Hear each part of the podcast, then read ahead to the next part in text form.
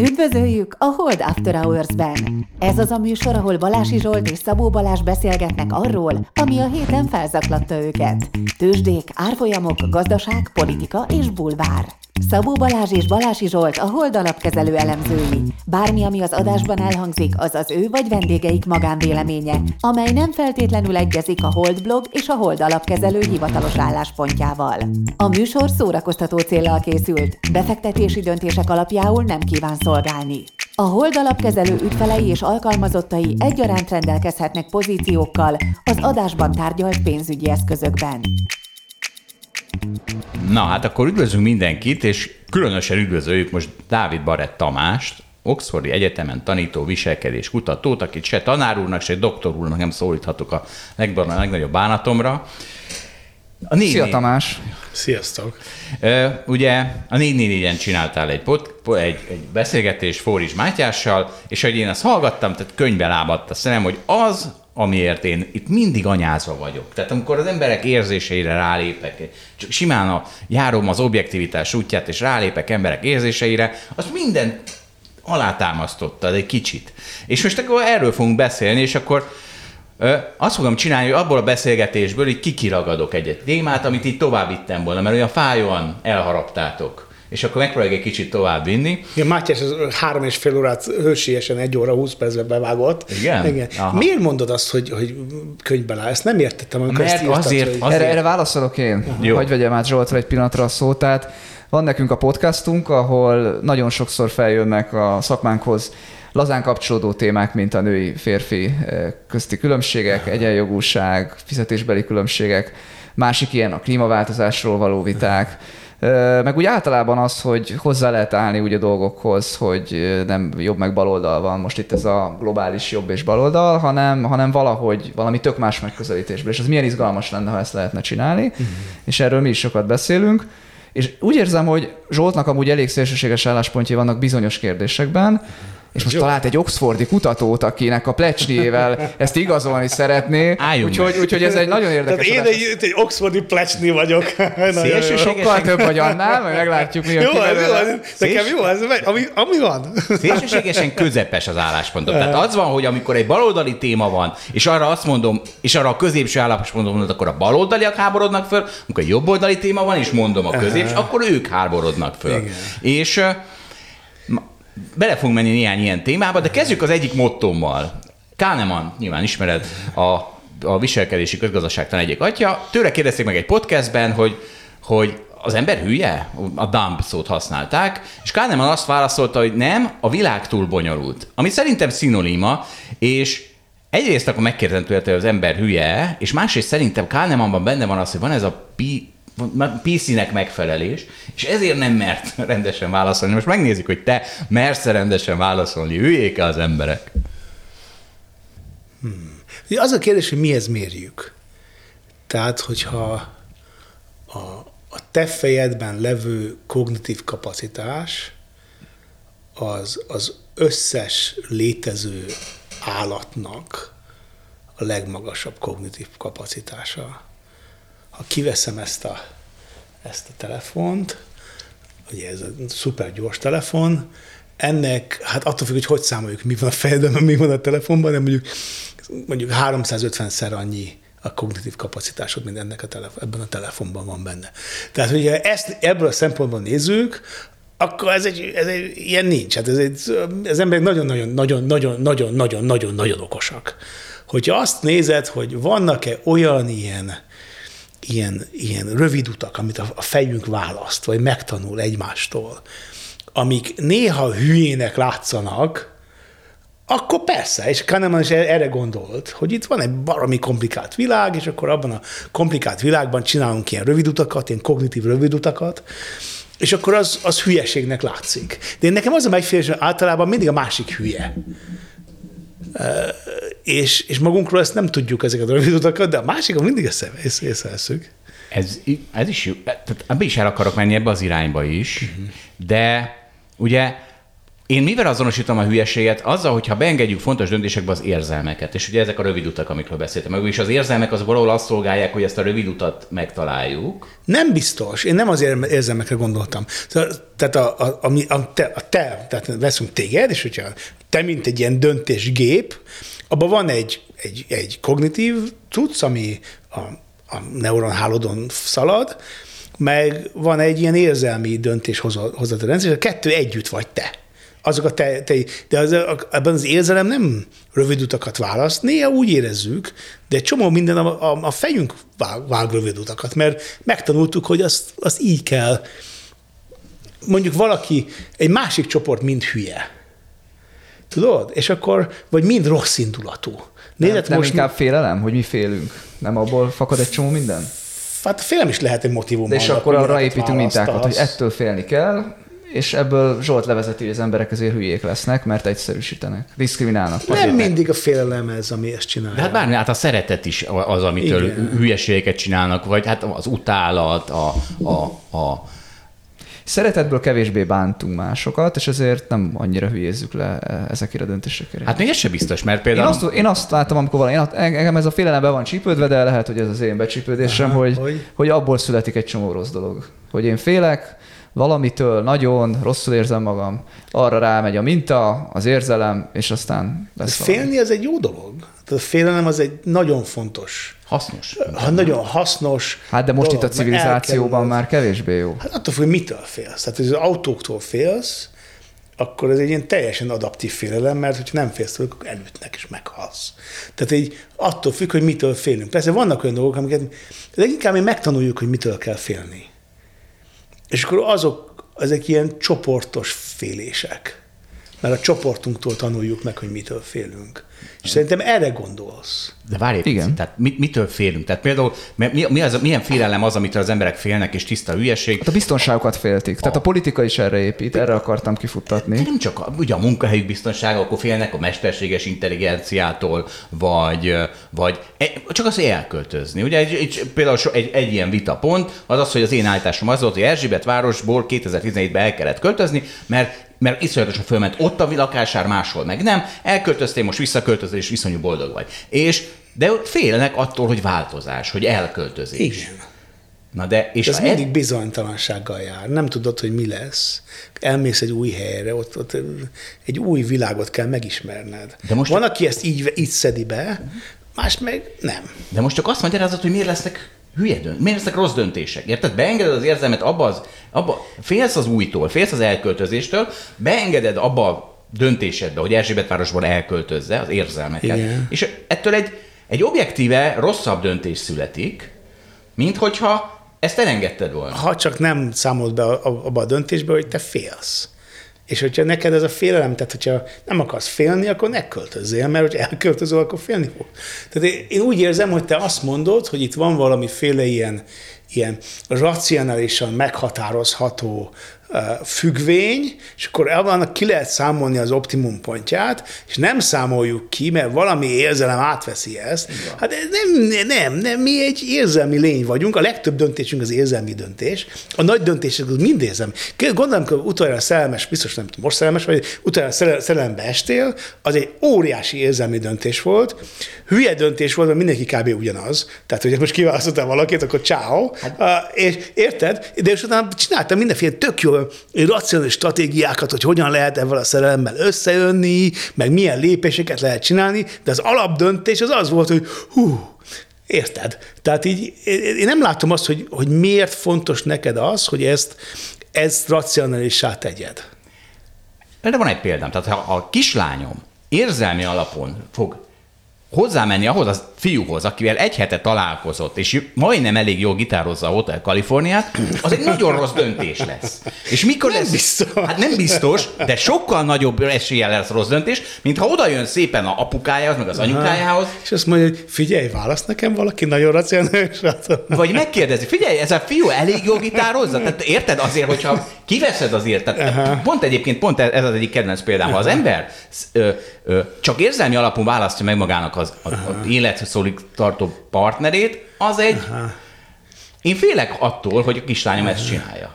És valószínűleg ezt is fölcsinálja. Lehet, hogy nem egy hétig fog gitározni az űrge, de... Na, de ez az, hogy ugye most már hogy Kicsit hosszabban. Összeköltözünk. És akkor elmúlik egy kicsit az érzelmi hevület. Ez egy meg- év kb. De az van, hogy a Tamás egy kutató, aki ezt adottságnak veszi Zsolt. De egyébként a Zsoltal ugye azért szoktunk erről beszélni, hogy pénzügyi döntésekkel foglalkozunk, Aha. és az az állítás, hogy oké, okay, elfogadjuk, minden döntés mögött ott vannak az érzelmek, de a pénzügyi döntés az olyan, hogy ott ne legyenek. És minél annál sikeresebb vagy, minél inkább nincsenek. Ezért olvassuk a Kanemánt is, mert Aha. ő azzal foglalkozik, hogy mi az az érzelmi dolog, ami miatt te valahogy torzan fogsz dönteni. És ha a többiek hülyék, én szerintem nem hülyék, ezt Zsolt szoktam mondani, akkor kihasználhatjuk ezt a többieknek a torzítását, és mit csináljuk a legjobb, legtöbb pénzt a tőzsdén, hiszen az ő torzításokat felismerjük. És nekünk bezzeg nem lesz egy torzításunk sem.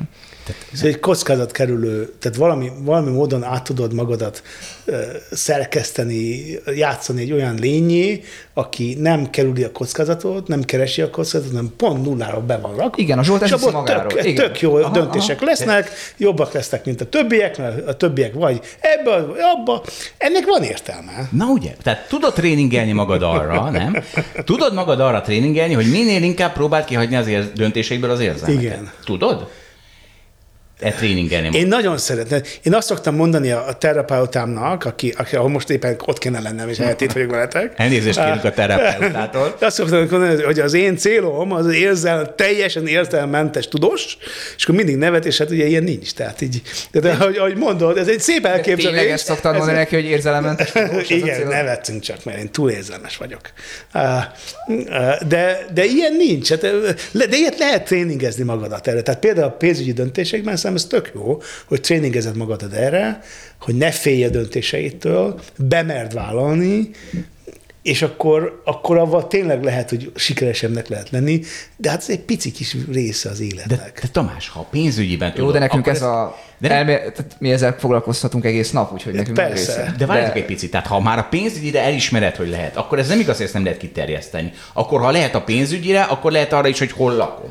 Ha lehet arra, hogy hol lakom, akkor lehet arra, hogy hogy kihez megyek férjül vagy feles. Tehát ez- nem igaz, hogy ezt nem lehet tágítani ezt a kört. Szóval, hogy, hogyha ebben igazad volna, azt ez empirikusan meg lehet nézni, ha ebben igazad volna, akkor minden egyes, ha összehasonlod az egyetemeken, a különböző tanszékeken levő embereket, akkor a közgazdászok mind boldogabbak lennének, mint az összes többiek. És ez nincs így. Nem, Ez nem, nincs ez nem igaz. De mert ők, őket arra tréning, én közösségtan tanítok, erre tréningezzük a gyerekeket, hogy, hogy ők szépen tudjanak racionálisan gondolkodni. Nagyon jó cél.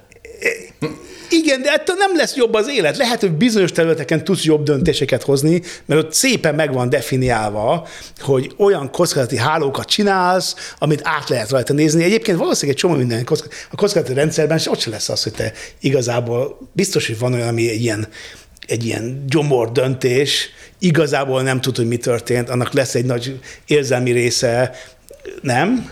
De abszolút, tehát mi azzal próbáljuk tréningezni magunkat, hogy utólag megfigyeljük magunkat, hogy ebben, abban a döntésben vajon mi volt a torzítás, és akkor remélheted, hogy a következő jó. hasonló, amikor jön a mintában ugyanaz a jó. történet, akkor majd nem követed el ugyanazt a hibát. Egyébként indirekt bizonyítás történt, valamint, hogy veled szemben Zsolt, nem tudom, figyelte, de hogy ez a közgazdászos, tehát hogy tényleg De nem, az, féltek, tehát Ez, jó, ez, ez adat volt, ez nem, ez, ez egy oda képzelt adat. Ha csinálnánk egy ilyet, akkor nézd meg! Jó, tehát én mindig ezzel szembesülök, hogy, hogy mindig azt kapom, hogy nem lehet teljesen kizárni az érzelmeket, emberek vagyunk, stb.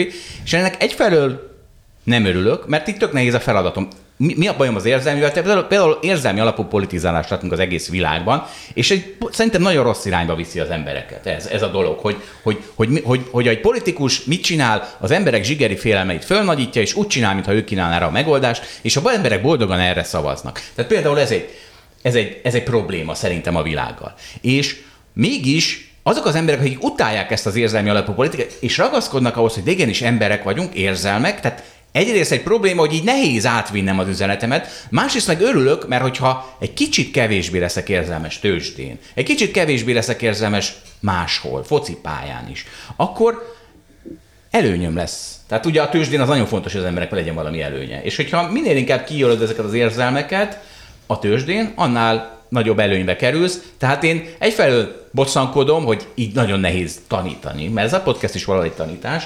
Én másrészt viszont, hát akkor marad az előnyöm. Itt több mindent mondtál, amivel nem értek egyet.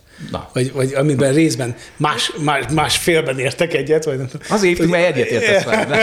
Igen, ezt akarom, ez az Oxfordi plecsni, ez, ez nem lesz meg. Merre megy ez a? Ah, Ugye az egyik, ugye a pénzügyi döntések szerintem nagyon különbözőek lesznek a politikai döntésektől és a politikai részvételtől. De ez majd a második pont lesz. Az első pont az, az biztos, hogy van olyan pénzügyi döntés, ahol az igazán, te valami kép, féleképpen fogod használni az emberi intuíciódat. Ránézel valakire, hogy akkor ő, ő benne kell bízni, és eldöntöd, használod a saját magad érzelmi intuícióit, ami egy abból jön, hogy te emberként nőttél fel, hogy, meg, el, meg, hogy neki milyen döntései lesznek, milyen irányba fog menni. És az önmag, ah- ahhoz már te használod a te apparátusodat. És amikor a politikai döntést csinálsz, ami igazából egy közösségi döntés, abban a te közösségi lény, az, hogy te egy közösségi lény vagy, az nagyon fontos. Az nem lehet politikai döntést, ez el, nem lehet elvárni, hogy politikai döntést érzelmmentesen csináljuk, mert pont az a lényeg, hogy a közösségnek a döntésében veszünk részt. És ahhoz az kell, hogy, hogy nem, nem, nem is, ilyen nincsen, te egy olyan lény vagy, 4,2 milliárd éves evolúció végén állsz, és annak egy jelentős részét, mint egy primáta töltötted, és abban te egy szociális lény vagy, és ebben az egyik legszociálisabb verzió vagy. De hogy Zsolt pártjára ha tényleg tudnánk függvényt csinálni a fejünkben, hogy az legyen a feladat, hogy a viszonylag egyenlő módon, de a GDP-t növeljük, ez az egyetlen célunk, uh-huh. de, tehát úgy, hogy közben az egyenlőtlenségre figyelünk, meg a GDP, csak ez a két Van két kitétel cél van, akkor most már két, két cél. cél. Két cél van. E, És a klímaváltozás is hozzuk Nem, nem, azt nem, azt Jó, nem, most azt sem. nem. Ha egynél több cél sosem működik. Két Igen, cél van, igen, tessék, igen, két cél van. Akkor már is azt lehetne mondani, hogy engedjük el ezt a hovatartozást. És jobb lesz-e a világ? Zsolt azt állítja, jobb lesz. Azért, igen. Minden embert kérjünk meg itt ebbe a podcastban, elérünk állítólag 8000 hallgatót Zsolt szerint, minden embert kérjünk meg, hogy csak ezt a kettőt vegye figyelembe, amikor legközelebb elmegy választani, jobb világ lesz. Így van, Zsolt? Így van. Szóval miért akarsz mindenki, hogy nagyobb GDP le- legyen, egyenlőtlenség nélkül?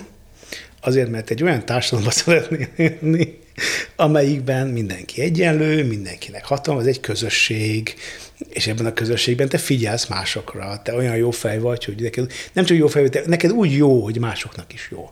Tehát ezáltal ezek a célok önmagában, ön, ez a két cél együtt különösen már meghatározta azt, hogy egy, te egy társadalmi lény vagy, egy közösségi lény vagy. És akkor persze lehet, ez, az egy érzelmi döntés, és akkor lehet az érzelmi döntés egy baromi kemény, uh, uh, racionális tervet csinálni rá, hogy ezt hogyan érjük el. De az az alapdöntés, ez egy érzelmi döntés lesz. Nem? De elvek vannak, meg értékek vannak a emögött is, hogy én miért gondoltam azt. Csak az, az a nehéz, hogy jó ráfókuszálj arra, hogy melyik az a néhány, ami fontos. És Zsolt állítása az, hogy az emberek egy ilyen káoszban vannak, az emberek hülyék, hogy a klasszikust idézzem, Félreviszik az érzelmeik. Maguk se tudják eldönteni maguknak mi jó. valami hülyeségtől félnek, és ezért cukrot esznek, alkoholt isznak, dohányoznak, amit tudjuk, hogy nagyon rossz nekik, mégis csinálják. Tehát nem tudják, hogy mi jó nekik, mégis az ő érzelmeik vezetik most a társadalmat.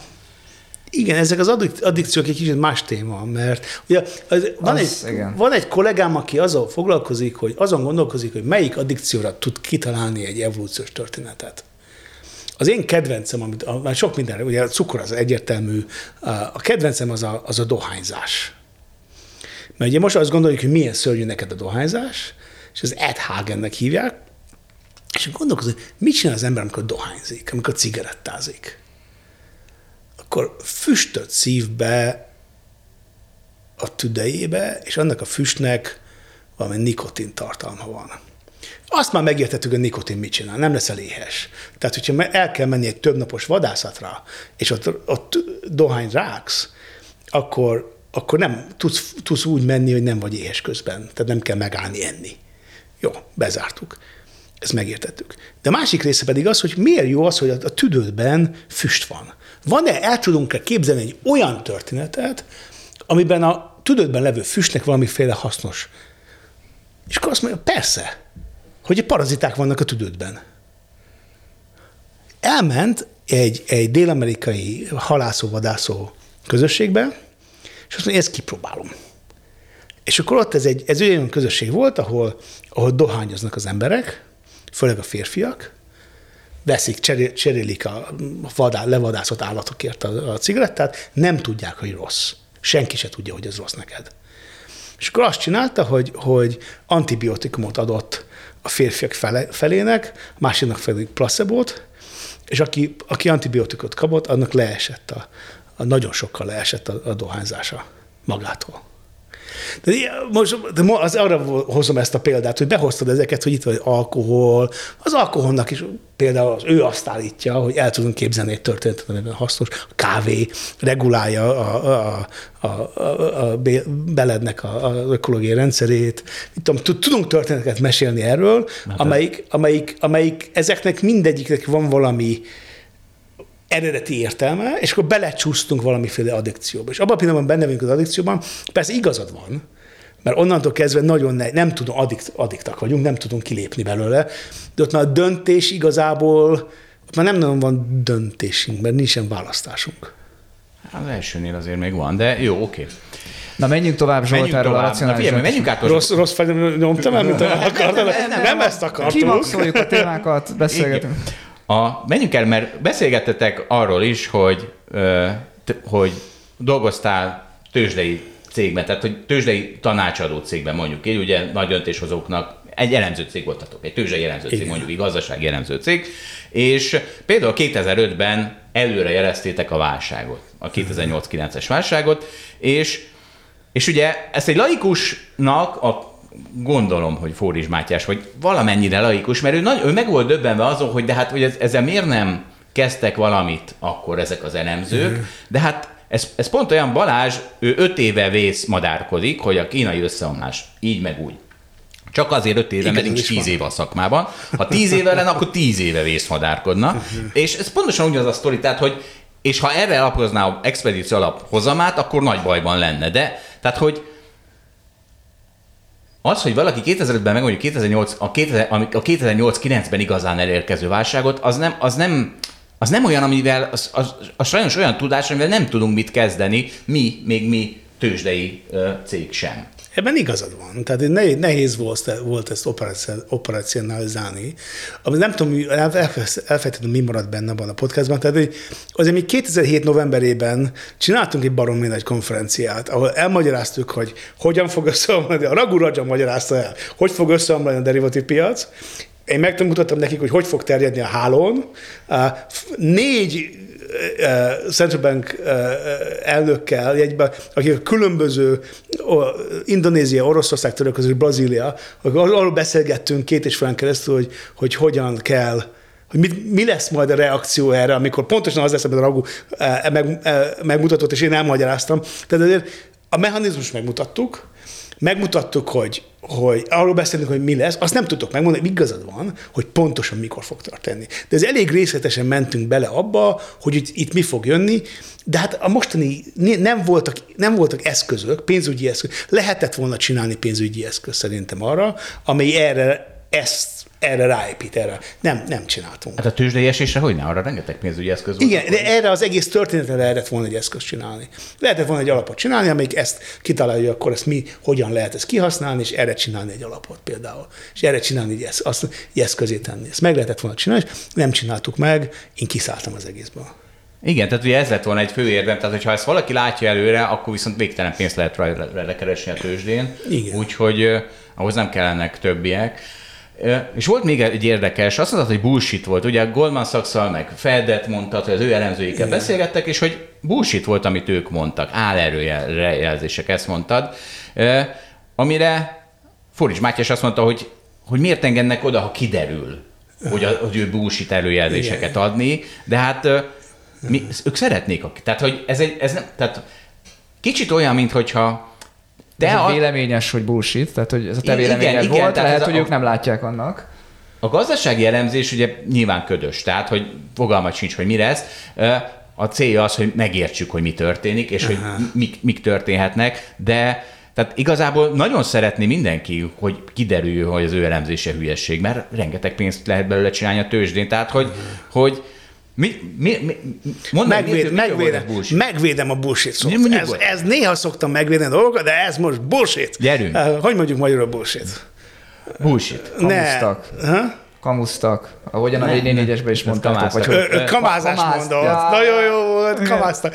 Uh, uh, két okom van azt mondani. Az egyik az, hogy még ezt, ezt csak az IMF-nél láttam, tehát amikor elkezdett, ha megnézed, hogy amikor elkezdett az összeomlás történni, és milyenek voltak az előrejelzések, az IMF-nek az előrejelzései, és szépen nézed, hogy hogyan változik. Az összes elő elkezd leesni, és akkor azt mondja, hogy az az előző, hogy na most ez vissza, esik tovább, mindig ez van, igen. így tovább, így tovább, ott tovább. És akkor én közben én, én, én ott, ott én beszélgettem velük, és ők tudták, tehát hogy ez, ez, ez, ez lehetett látni, hogy, hogy ez, tehát, hogy amit az ő előérzésük értelmetlen volt. Igazából abban a három téma, három bullshit, vagy kamuzás, ez az az első. A második a, az, hogy, hogy mi történt a- az előrejelzés horizonttal ebben az időszakban. Tehát így, nem tudom, hogy ti már itt voltatok a pénzügyi piacokon akkor. Én tudom, mi Volt, igen, történt, és én meg tudom mondani, mi történt. Mi történt? Az történt, hogy például a bankok, nem tudjuk, hogy a következő negyed évben mennyi pénz meg veszteségünk lesz, két év múlva már kurva jók leszünk. Tehát ki, ki Ja, nem erre gondolok, tehát hogy, Igen. hogy előrejelzett, mi történik a GDP-vel, meg az, a, az inflációval, mit tudom én. Ugye az van, hogy általában, amikor a Reuters 12-18 hónapra kéri előre a, az előrejelzéseket, az ugye ez nem tudom, ez még így megy, nálunk ez volt a verseny, és akkor minden, minden ország, amit lefettünk, leadtuk előre az előrejelzéseket.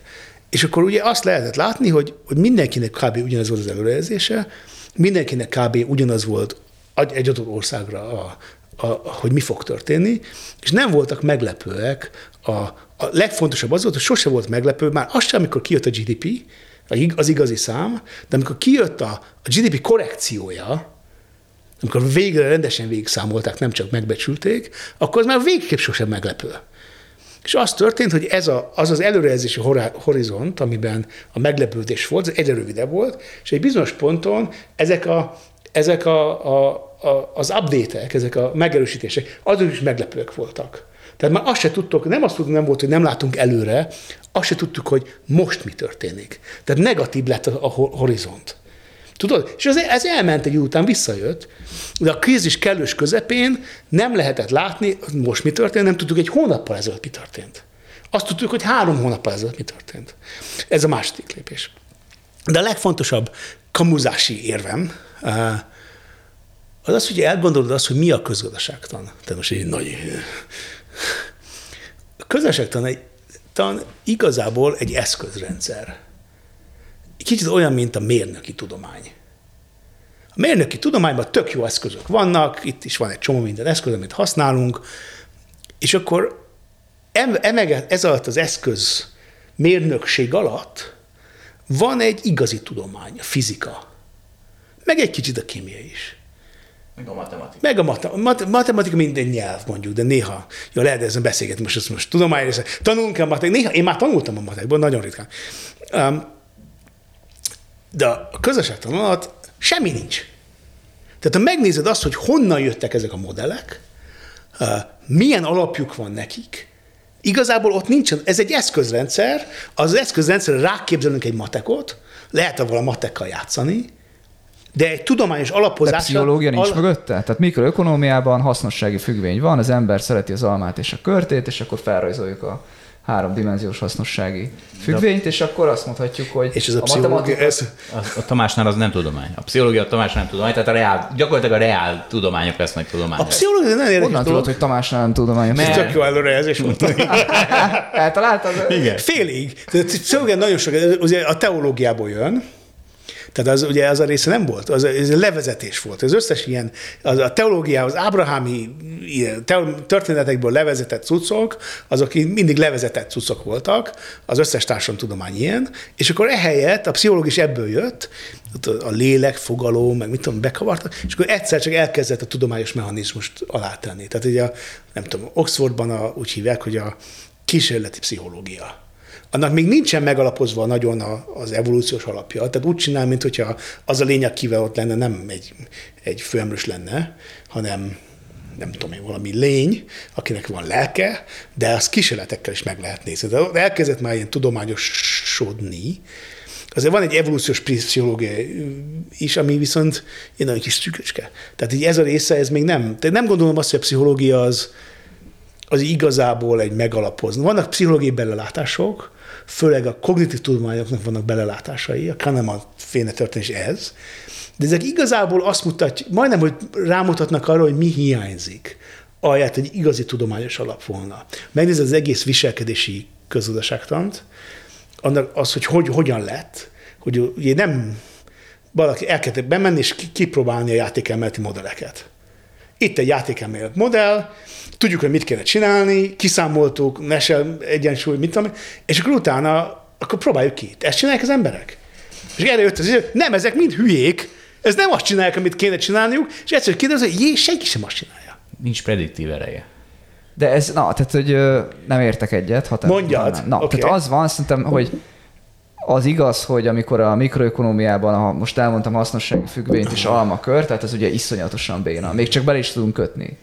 De hogy az egész úgy működik szerintem a közgazdaság. Egyrészt megvédem az egészet, tehát a közgazdaságtan emberekkel foglalkozik, ilyen értelemben, akkor Zsolt meg szerinted akkor már eleve nem lehet tudomány, mert ami emberekkel foglalkozik, akkor pszichológia, stb. Tehát Én nem használ, mondom, használ empirikus elem, ö, hogy mondjam, az a módszert, megvan benne, hogy ellenőrizzük tapasztalati úton, hogy sikerült-e, de megalapozni úgy, mint a fizikát, azt, ha jól értem, akkor lehetetlenség. Akkor nem, ugye... nem, én nem ezt mondom. Oké, okay, akkor most hát még reagálok a másikra, okay. és akkor...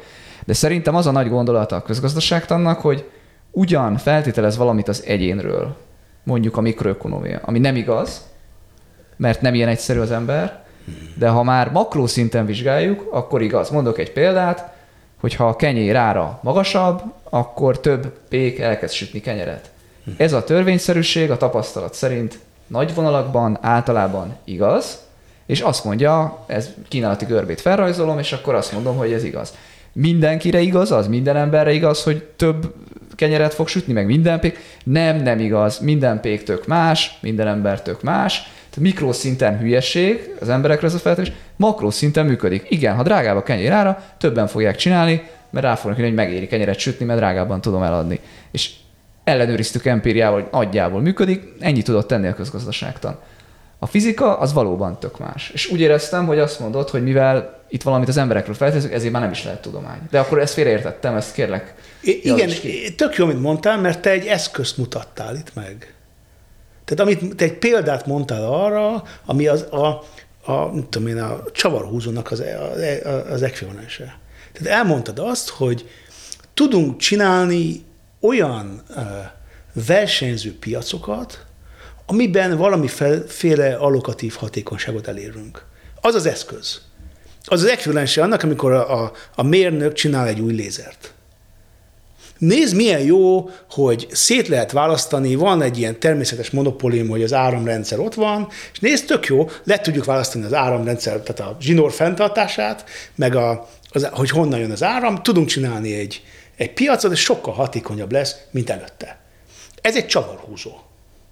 Ami alatta van, az volna a tudomány. De az már akkor azt várod, mint a mindenség elmélete, hogy összehozzuk. Nem vagyok képzett a témában, de olvasom a idő történetét eh, Hawkingtól, és ugye ott mondja, hogy nem tudjuk összehozni a Einsteinnek a relativitás elméletét, ami a nagy dolgokkal foglalkozik, meg a kvantummechanikát, ami a kis dolgokkal foglalkozik. Végül is ezekből, ha össze tudnánk hozni, jól értem, levezethetnénk az embert. Ez ugye összefügg azzal a témával, hogy nincs szabad akarat, mert Végülis biokémiai reakciók sokasága van az agyunkban, tehát mi is fizika vagyunk, meg kémia, abból leírod az egyes emberek döntését, azt agregáljuk, és kész a makroökonómia. Ez tök ügyes, Balázs, tök ügyesen mondtad. De hogy ezt nem tudjuk meg. Tök jó. Behoztatok engem, hogy egyik oldal átállnak, és ti értetek egymással egyet. Na, tehát, hogy ez túl, legyen, túl nagyot vársz, nem? Nem. Nem. Itt tudok mondani példát. Először szerintem az első kérdés, hogy kimondjuk azt, hogy miért, miben mi az, ami nem működik a közgazdaságtanban? És szerintem az nem Jó, működik, hogy, ez, hogy alatta nincsen tudomány. Várjál. De én ezt nem... Lá, érte, értem, elmondom. Okay. Elmondom. Uh, és akkor ebből tudunk egy olyat kérdezni, milyen volna, ha lenne? Na, Tudod? Uh, uh, de még előtte, hogy mondjam azt, hogy honnan jön az embereknek, a, az emberiségnek az önmagáról gondolkodása, annak mik az eredetei. És igazából két nagy eredete van, két nagy csoportban van a, a saját magunkról való tudás.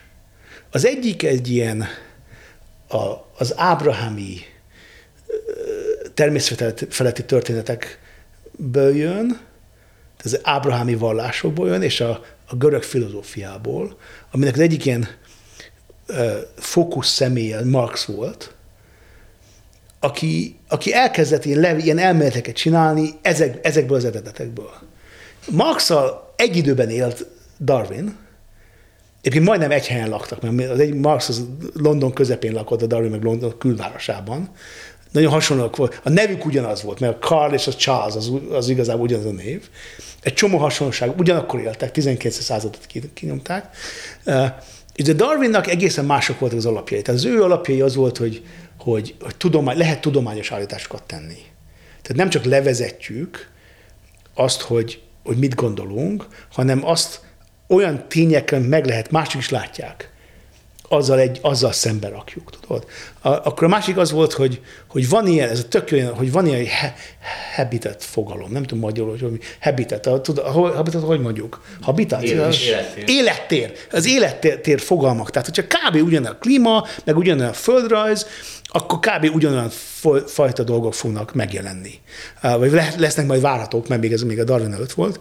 És a, és a harmadik alapvető az volt, hogy mindenkinek van egy, egy természet történetet. Minden élő dolognak visszamenőleg van egy történet, a szüleinek, a szüleinek, a szüleinek. És akkor ebből ő kitalált egy egészen más történetet, megfigyelés. És akkor ezekből ez az ő, ő unokáiknak, a, tehát a Marxnak és a, a Darwin unokáinak a generációjában uh, voltak azok, akik felvették ezt, amikor a Durkheim, meg a, a, a Max Weber, ők a Marxi vonalat vették fel, uh, és avval futottak, tehát a Durkheim ezt belerakta ezt a, a, a, a hatalom fogalmat, meg a, az erő fogalmat, a, a, a Weber az belerakta az intézmények fogalmát, és akkor elkezdtek így konstruálni egy ilyen több szép rendszert. A, nem tudom, az Edward Westermark neve megvan? Egyáltalán nincs. Edward Westermark az egy, az egy, ez egy svéd, finn, most úgy gondolnánk rá, hogy evolúciós szociológus volt, az Emil Durkheimnek volt a, de ő az unoka generációban volt. Az, Emil, az előbb említett szerzőket az egyetemen tanultam. Igen, igen. Nem ezzel élünk. A Westermarkot, a sportszakon. Nem, ott nem voltak. A Westermarkot is kéne, azért nem tanultad a Westermarkot, mert a Westermarknak volt egy tök jó belelátása, hogy kéne ilyen evolúciós kérdéseket kérdezni a, a, a társadalomról, de a belelátáson túl nem volt me- mechanizmusa, tehát nem adott semmi mechanizmust.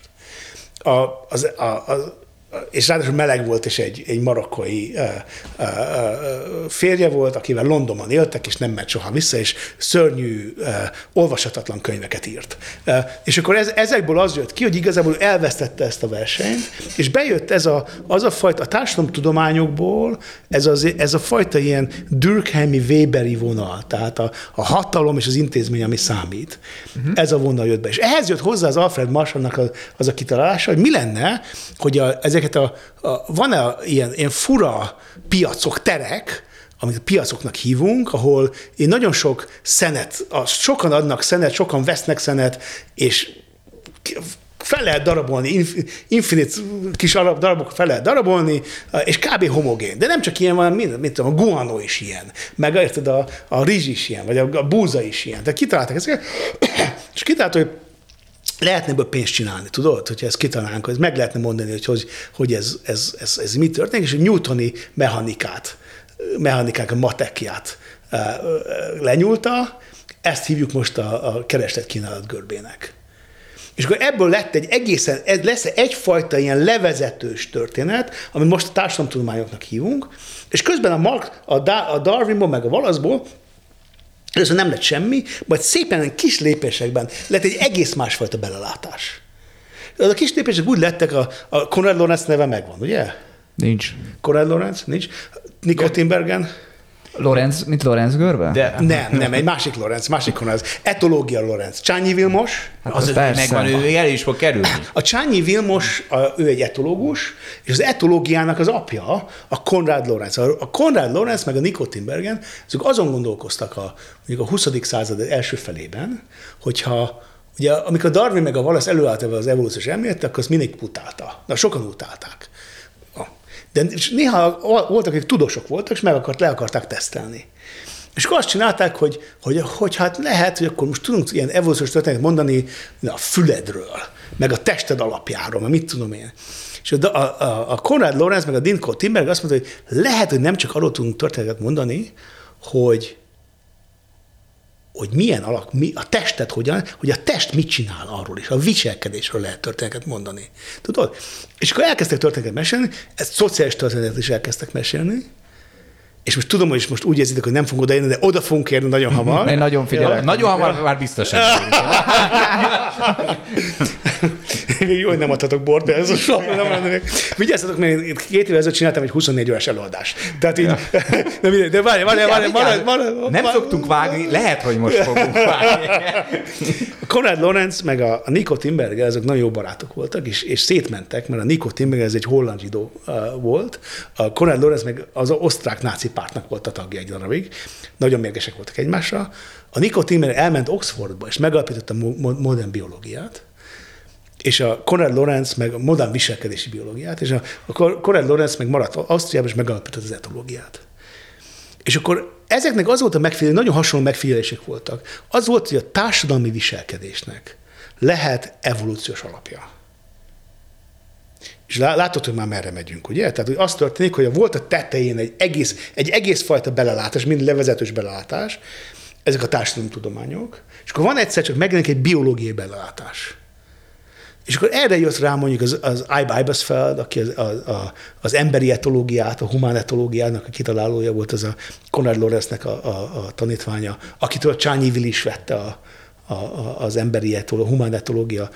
Tehát így érünk oda a Csányi Vilihez. Közben pedig a, a DNS-nek a felfedezésével egyszer csak nagyon érdekes kérdéseket kérdezünk, mert hogy a DNS alapján, közösségtan meg a DNS alapján nem volna, a te szervezeted nem létezne, mert az összes, szer, az összes sejted állandóan át akarná venni az összes többi sejtet. És az a kérdés, akkor honnan jön ez a kooperáció? A test nem létezne, ha nem lenne kooperáció. Kooperáció, mint egy társadalmi viselkedés. Hogyan, hogyan létezik egy, egy csoport, hogyan létezhet együtt? Egy, nem, nem egy feltétlenül emberi csoport, mondjuk egy, egy kooperáló majomcsoport hogyan létezhet. Elkezdték ezeket kérdezni, és ebből előjött egy evolúciós viselkedés tudomány. És ez az az evolúciós viselkedés tudomány, ami a tudományos alapja lehetne, és szerintem lesz is, vagy most éppen, nem tudom, hogy magyarul, hogy, hogy angolul van geron, tehát hogy most van, van, van, van, van, tehát most képződik, az a tudományos alapja a tudományoknak, tudod? És akkor ez... ez Megállíthatlak, csak lefordítsam úgy, állíts, hogy, csak úgy, hogy én amennyire értem, és akkor lehet, a hallgatóknak is egyszerűbb, hogy... Mindenki lesz vágva.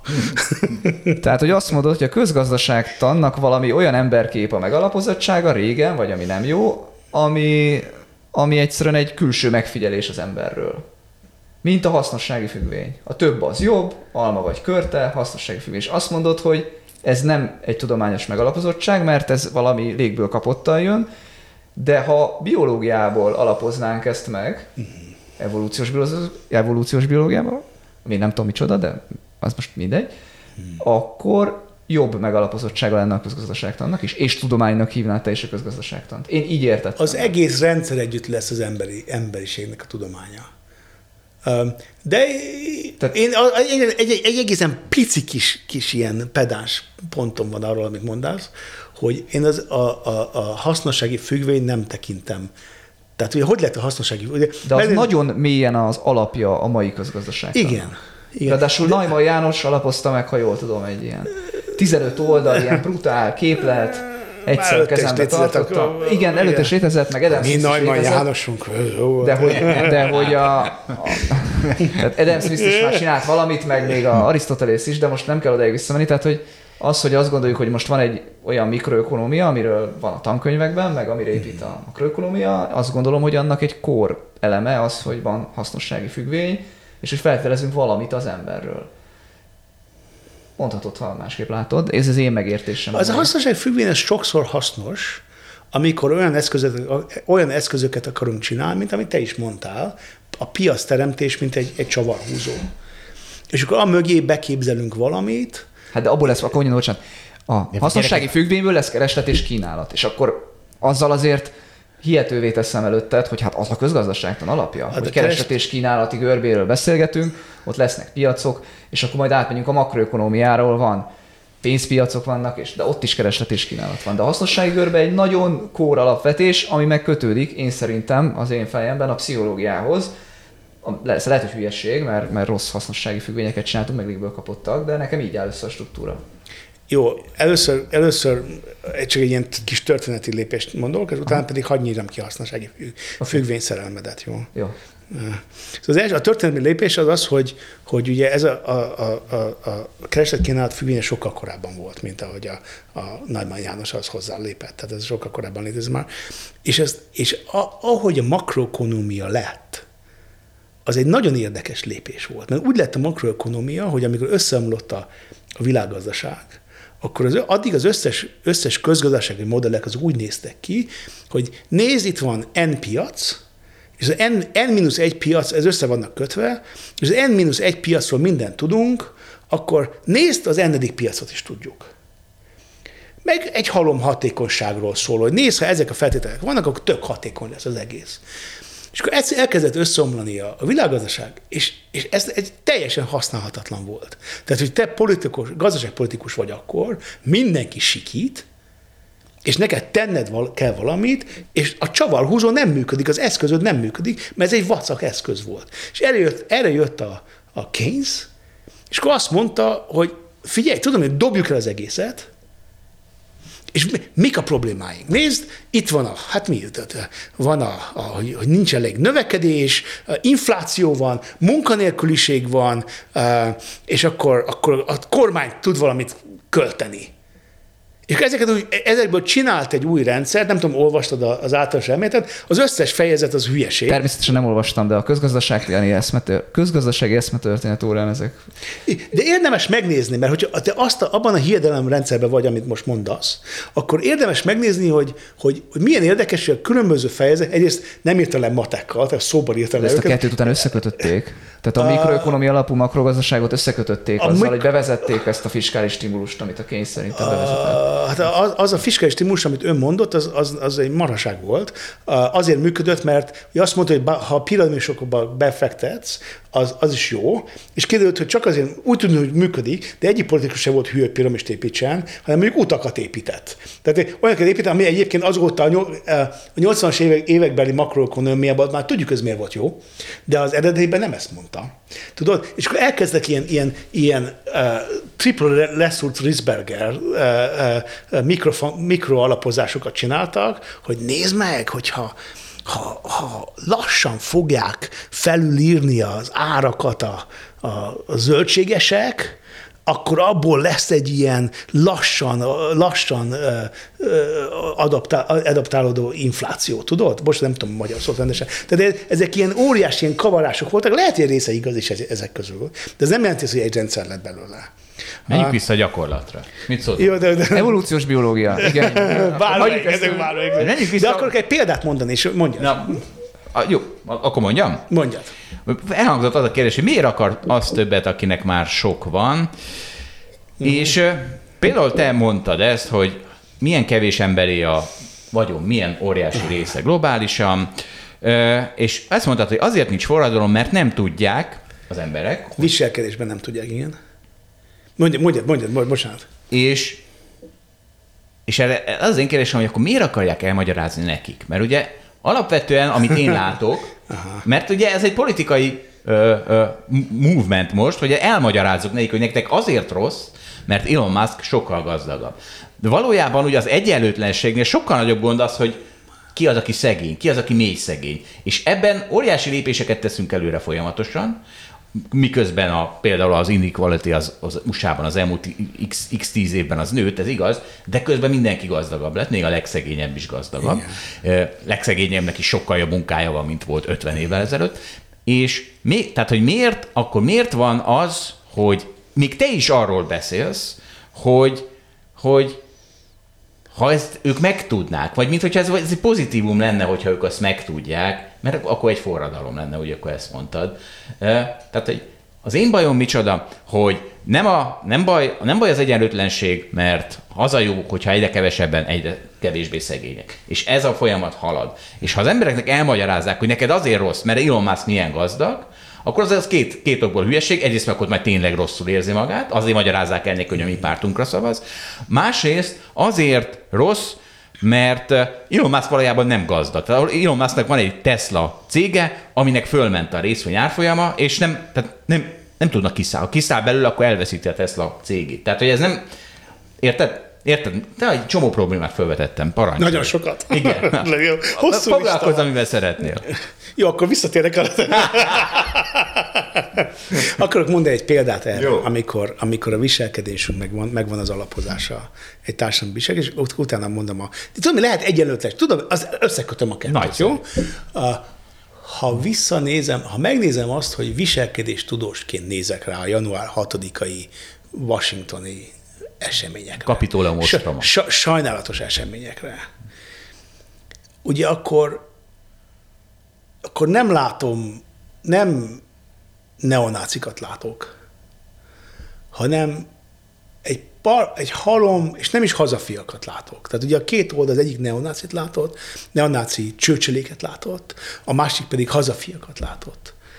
Hanem azt látom, hogy van egy halom ember, akiknek egy nagyon tipikus, öröklött, öröklötten érzékeny, tipikus, nagyon tipikus félelme van a társadalmi hálón való lecsúszásról, lecsúszástól. És, és ez egy öröklött viselkedés. Tehát, hogyha megnézem azt, hogy, hogy, hogy mi az, ami nekünk az örök, a genetikai, evolúciós örökségünkből regulálja a társadalmi hálóban való létünket, az egyik az, hogy rettesen érzékenyek vagyunk rá. Tehát, hogyha mindig tudjuk, hogy bemegyünk egy helyre, akkor hol van a, hol van a mi státuszunk. Mindig tudjuk, hogy, hogy bejöttem hozzátok, most először találkoztunk, találkoztunk, bevittetek a fiamat, bevittétek ebbe a, Halloween-es partiba. Ha nekem azonnal éreztem volna, ha, ha engem itt lenézett volna a társaság. Annélkül, hogy bárkét szót szólt volna. Mert őrült érzékenyek vagyunk, és ez egy öröklött viselkedés. Arra is érzékenyek vagyunk, hogy, hogy hogyan lehet feljebb lépni. Egy csomó ilyen kockázati vállalós döntés, a nemek közötti kockázati vállalós döntés különbség az onnan jön, hogy más a, más a, a, a haszna annak, hogy fellépünk egyet a státuszhierarchián. És ennek is egy gyönyörű biológiája van, és nagyon sok fajnál megvan.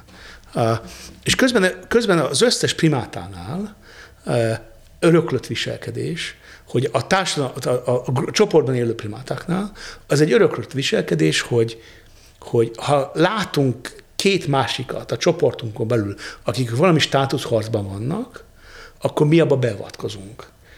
Egy, egy csomó nyelvben ennek van ilyen nyelvi kifejezése is. Most magyarul nem jut eszembe, de angolul I'm on the side of the underdog. Tehát, hogy, hogy aki, aki a veszte, a vesztes. A gyengébben vagy. A gyengébben vagyok. Tudod? És egy csomó nyelven van erre egy szó, de ez egy öröklött viselkedés. És akkor van talán még, mi nem vagyunk benne biztosak, mert ha ez, ez egy emberi sajátosság lenne, de ez egy hipotézis van erre, hogy az, hogy amikor mi vagyunk a tetején, egy hierarchiának, akkor mi azt limitáljuk, hogy mennyire fölül vagyunk, hogy a csoporton belül visszaosztunk. Ez lehet talán a harmadik. De kettő tuti, a harmadik az, az, az, az feltételezett, öröklött viselkedés. Ennek az öröklött viselkedésnek tudjuk a mechanizmusát. Tehát amikor belerakunk egy ilyet, egy, mondjuk egy, egy kockázatvállaló keretbe, akkor sokkal okosabb lesz a kockázatvállaló rendszerépítésünk, azáltal, hogy tudjuk a tudományos alapját. De nem fogja, nem fogja eldobni a, a kockázatvállaló rendszernek a, az építésének a belelátásait, hanem az a, az a, annak a rendszer építésnek a belelátása alá, alá tud rakni valami mást, amiben néha okosabbak leszünk, amikor azt a csavarhúzót csináljuk, azt a, azt a rendszert csináljuk. Például a nemek közötti, közötti át, át, átlagos, mert, mert óriási egyéni variabilitás van, különbség. Jó, tehát azt mondod, érte, értem, ja, értem, értem, hogy azt gondolod, értem, nem, nem teljes meggyőző, de értem, azt mondasz. Nem, mert azt mondod, hogy azt tudjuk, biztosan, hogy Igen. mondjuk, amit most mondtad a példát, mondjuk, ha valaki elveszíti a státuszát, az neki rossz. Ez rossz tudományosan érzés. megvan alapozva. Rossz érzés. Rossz érzés, hát rossz neki. Ez nem tudományosan megvan alapozva. Igen. És erre lehet építeni. Arra, hogy a több az jobb, arra nem lehet építeni, az nincs tudományosan megalapítva. A több nincs, nem mindig Mind, jó. mert, mert, hogy most ezt azért mondom, a több az jobbat, mert a közgazdaságtan azért Igen. által, tudunk olyan közgazdaságot összerakni hasznosság függvényben, hogy a több nem jobb, de hogy nagyjából mindig úgy gondolkodunk, hogy a több az jobb. Azt mondod, hogy függvény vallásának a papját hallgatjunk most, mondja csak, igen, mondja. igen, igen, hogy a több az jobb, az nem tudományosan megalapozott, de elveszteni a státuszodat, az biztosan rossz. Mert a te tudományod, az evolúciós biológia ezt bizonyította. azt, azt tudjuk, hogy akkor rossz érzésed lesz. Azt, nem tudom, hogy, de amikor azt mondod, hogy jobb Bocsánat, vagy nem jó, jobb, jó, igen. de annak a mechanizmusa, hogy olyan érzésed lesz, az, az rossz érzésed lesz. Ezt egyébként a, főleg a, a, a férfiaknál, a mi fajunkban is lehet tudni, tehát hogyha ha ben van valaki, aki maga, nagyon magas státuszú, akkor felmegy a hangunk, és magasabb, magasabb a hangon beszélünk, és hogyha mi- vagyunk kényelmesen a leg a alfábbak, akkor meg mélyebb a hangunk. Tök, ez lehet, lehet, meg lehet mérni. De ez bármilyen kényelmetlenségre igaz. Tehát, hogyha ez egy lányjal is. Tehát, hogyha egy Persze. Na. A férfiaknál ez egy erősebb hatás, de persze minden, ez, mindig, ez mindig igaz. Tehát így, de ez csak egy példa erre. Az azért fontos ez, mert ugye ez, ezek, ennek értjük a mechanizmusát, értjük az evolúciós eredetét, és na, nagyon sok fajnál jelen van.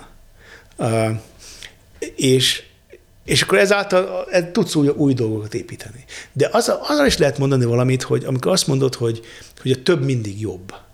Nekem ebben a nagyon nagy, nem tudom, a Burning Man-es történet benne voltak a Foris Mátyásnak a, a nem volt, nem. A, nekem egy, az, az, megvan a Burning Man. Voltatok? A fesztivál? Igen. Nem, nem volt. Ne, nem, nem voltatok? Messze van. 320 van a világon, közelebb is van. Ja, a, én a Kaliforniára gondoltam. Nevada, Vagy Nevada, Nevada. A, nagyon gyorsan, tehát a világon a, leggyors, a leggyorsabban terjedő szekuláris mozgalom, nem tudom, mozgalmak lehetne hívni, és akkor ennek a, a Burning Man-nek a, a, a, a, a vezetője, nekem egy barátom, és akkor nekem nagyon sok éven keresztül mondta, hogy Tamás, gyere, mert olyat fogsz látni, amit még sose láttál. És mondom, ki van zárva. Hát figyelj, ide 85 ezer ember összejön, ezeknek a jelentős része, ezek ilyen, ezek ilyen Silicon Valley cápák, és akkor bejönnek ide, és akkor egy pénz nélküli, commodity nélküli uh, uh, világban léteznek. Mennyi ideig? És akkor, és akkor ezt Egy mondom, hét, hogy nem? ne, egy hét, kilenc nap. És mondom, hát figyelj, ez nem, ne. Én, hát én a közösségtan melkasán növekedtem, ez hülyeség. Ilyen nincs, nem hiszem el. És mondta, de gyere nézd meg, nem kell, ne, nem fog ebből semmit se tanulni, ne, nem kell nekem ide jönni. De hát nézd meg, hogy itt mindenki ajándékokat ad egymásnak. És mondom, hogy figyelj, hát ez nincs igazi ajándék. Azért adja, hogy neki fölmenne a státusza. És mondja, nem, nem, gyere, nézd meg, nem azért. És mondom, hogy négy éven keresztül hívott, negyedik évben elmentem. És az egész, az emberiségről tartott egész véleményem megfordult. És úgy fordult meg, hogy először elkezdtem másokon megfigyelni, aztán magamon is megfigyeltem. És az a rész ment el, hogy a több jobb. Mondok egy példát. Um, beszélgettem a, a, a, a Rangers, hogy mondjuk magyar Ranger, akik ott építenek mindent, meg egybe tartják az egész rendszert. A, Hát a, csősz. A, min- a, csősz, a, a mindenes, mondjuk hívjuk őket mindenesnek. Olyan, mint a csősz, csősz lenne, de hogyha elromlik valami, akkor megoldják. Ez egy 85 ezes város, ami, ami felépül, aztán elmegy minden nyom nélkül. És akkor ezeknek a, a nem tudom, a mindeneseknek a vezetőivel beszélgettem, összejön barátkoztunk, és akkor azt kell tudni, hogy ez egy ilyen hatalmas terület, biciklivel kell, kell menni, és 45 perc körbe biciklizni kívül. Tehát baromi nagy. És akkor ott beszélgettünk, és akkor neki két biciklia volt, volt egy vacak bicikli, még nagyon jó bicikli, a mindenes vezetőjének nagyon szüksége volt a biciklire. És oda jön hozzánk valaki, és akkor mondja, hogy figyelj, nem tudjátok, hogy hol kell biciklit venni? Hol lehet itt biciklit venni? Mert, és mondja ez a srác, hogy hát figyelj, új vagy? Szűz vagy? És mondja, hát igen. Um, hát az a helyzet, el kellett volna olvasnod az e-maileket, amiket küldtünk. Itt nincsen pénz, itt nem tudsz venni semmit se. És a srác neki teljesen legörbett a szája, szíle, meg, és mondta, hogy várjál. Hátra ment, és kihozott egy biciklit. Szerinted a vacak biciklit hozta ki, vagy jó biciklit hozta? A jó bicikli biztos, ha így vezetett fel. Ugye? Kihozta a jó biciklit, és odaadta neki a jó biciklit. Nekem az állam a padlón volt, vagy a, a mit tudom, a földön volt, a, a portban volt. És odaadta neki, és azt mondta, hogy menjél uh, bazd meg a burn, a, a, a, az égetésedet. Ugye fuck your burn, ugye élvezd az egészet, nem tudom, mi, mire lehet a podcaston mondani. Hmm. Ezt lehet. ezt lehet mondani. Ugye ez, ez a szó erre, tehát ez kinyomják a szélére. Mm. Uh, és akkor az a srác mondja, tényleg? Tényleg? Menjél, élvezd. És akkor elmegy, és ránézik a barátomra, és sugárzik. És azon gondolkoztam, most mi a fene történt? Tehát, hogy hogy, hogy, hogy miért boldog? Annyira sug, sugárzott. Hogy, és akkor azt kérdezem, hogy na akkor mi ennek a, a neurológiai alapja? Tehát pontosan mi történik az ő fejében, amikor ő egy ilyen rettenetesen számára, nem csak értékes, számára fontos dolgot átad. És akkor meg tudjuk ezt volt, a, a, meg tudjuk a hasznosági függényeket át tudjuk állítani, hogy neki attól volt jó, hogy a másiknak jó. De ezek nagyon meg vannak tekerve, tudod? Ez nagyon. És, és ez, és akkor egyszer csak ezt, ezt észrevettem, mit kell nézni. És rájöttem arra, hogy Maria miért akarta, hogy én menjek. Azt akarta, hogy én, én ezt lássam. Azt akarta, hogy én megértsem azt, hogy itt nem egy ilyen ember van, hanem az egész közösség ettől működik. És ebből az is következik, hogy a esőerdő mélyén simán lehet, hogy van egy olyan közösség, aki egész életében, vagy egész idejében így működik mondjuk. Szerintem nekünk ez az alap, alapverziónk. Tehát, hogyha bezárunk egy halom embert ide, képzeld el a következő kísérletet, és tedd be bárhova a világon. Bemegy egy, egy csinálsz egy ilyen konyhát, ahol uh, mindig konyha van a szélen, és behozol négy, négy embert, nem beszélik az, ugyanazt a nyelvet, és azt nekik egy feladat, amihez közösen kell csinálni. És mondjuk két napig, vagy 24 órán keresztül kell csinálni, nagyon fáradtak lesznek, és ott egy kis konyha. És egy csomó mindenféle ilyen erőforrás van ott, amivel tudsz főzni, hoz alapanyagok. Szerintem mi lesz? Mindenki magának főz, vagy elkezdenek főzni és kiosztogatni egymásnak, miközben csinálják a közös munkát. Hát nyilván itt az utóbbi lesz. Ez, ennek ugyanaz a, az alapja, ugyanaz a kötődési alapja, ami a fejükben történik, mint ebben az ajándékozási kötődésben, amit ez, ez a, a, a mindenes vezető srácnak a fejében történt. És az, azáltal ők elkezdik egymást etetni, azáltal ez egy oxitocin alapú kötődés, aki ad, annak is jó, annak is ki tudjuk mérni, oxitocin kibocsátás van a fejében, ezáltal kötődik a másikkal, a másiknak is ilyen van, ezáltal létrejön egy közösség. És az a közösség így jön létre. És abban a pillanatban, hogy te elkezded etedni a többieket, lesz egy közösség, úgyhogy egy szót se tudnak egymással beszélni. Tehát, hogy ez, ez, ez az alaphúzalás. Tehát amikor azt mondtad, hogy figyelj, te az alaphúzalózást elfelejtett, hogy itt egy közös alaphúz, ez az alaphúzalózás. És nem lehet itt elképzelni azt, hogy akkor mit csinálunk egy ilyen egy racionális világot, mert a közösséget csináltak. És majd nekik jó lesz, jó érzés lesz adni a másiknak. És ő nem akar mindig többet, hogyha a másiknak nincs. Ő nem tud, nem tud úgy mindent elvenni, ha a többinek ott szegény, mert nem bírja, oda kell neki adni. De nekem nagyon úgy tűnik, egy ember... mint, ha te beszélnél valami hipotetikus világról, az a világ nem így működik. Ezért volt érdekes a Burning Man. Igen. Ezért volt érdekes a Burning Man, mert a Burning Man-en jöttem rá arra, hogy, hogy, hogy milyen fura az a világ, amiben mi élünk. És elkezdtem gondolkodni, hogy hogyan lesz ez a mi világunk. Hogy itt mi történik, tehát hogy hogyan, ha megcsinál a, diktator, a dikta, diktatóra játék megvan, ugye? diktátorjáték. Nem tudom. Biztos, meg biztos megvan, csak rosszul, rosszul mondom.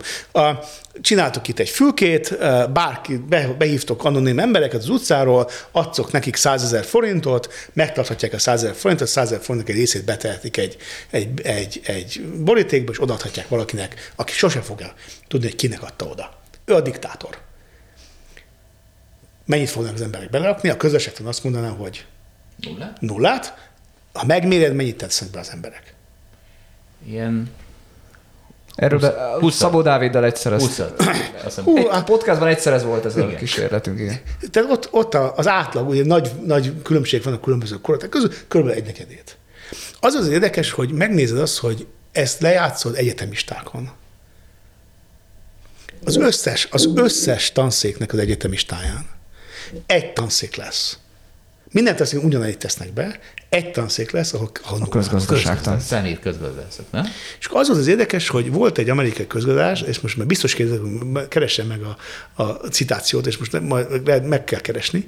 Az azt csinálta, hogy bejöttek a, a 300 fős közgazdás a, a, tanoncok első évben, felbontotta őket 17, 15 hétben, 20-20 véletlenül, és mindegyik, mindegyik 20-szal eljátszotta ugyanazt a diktátorjátékot.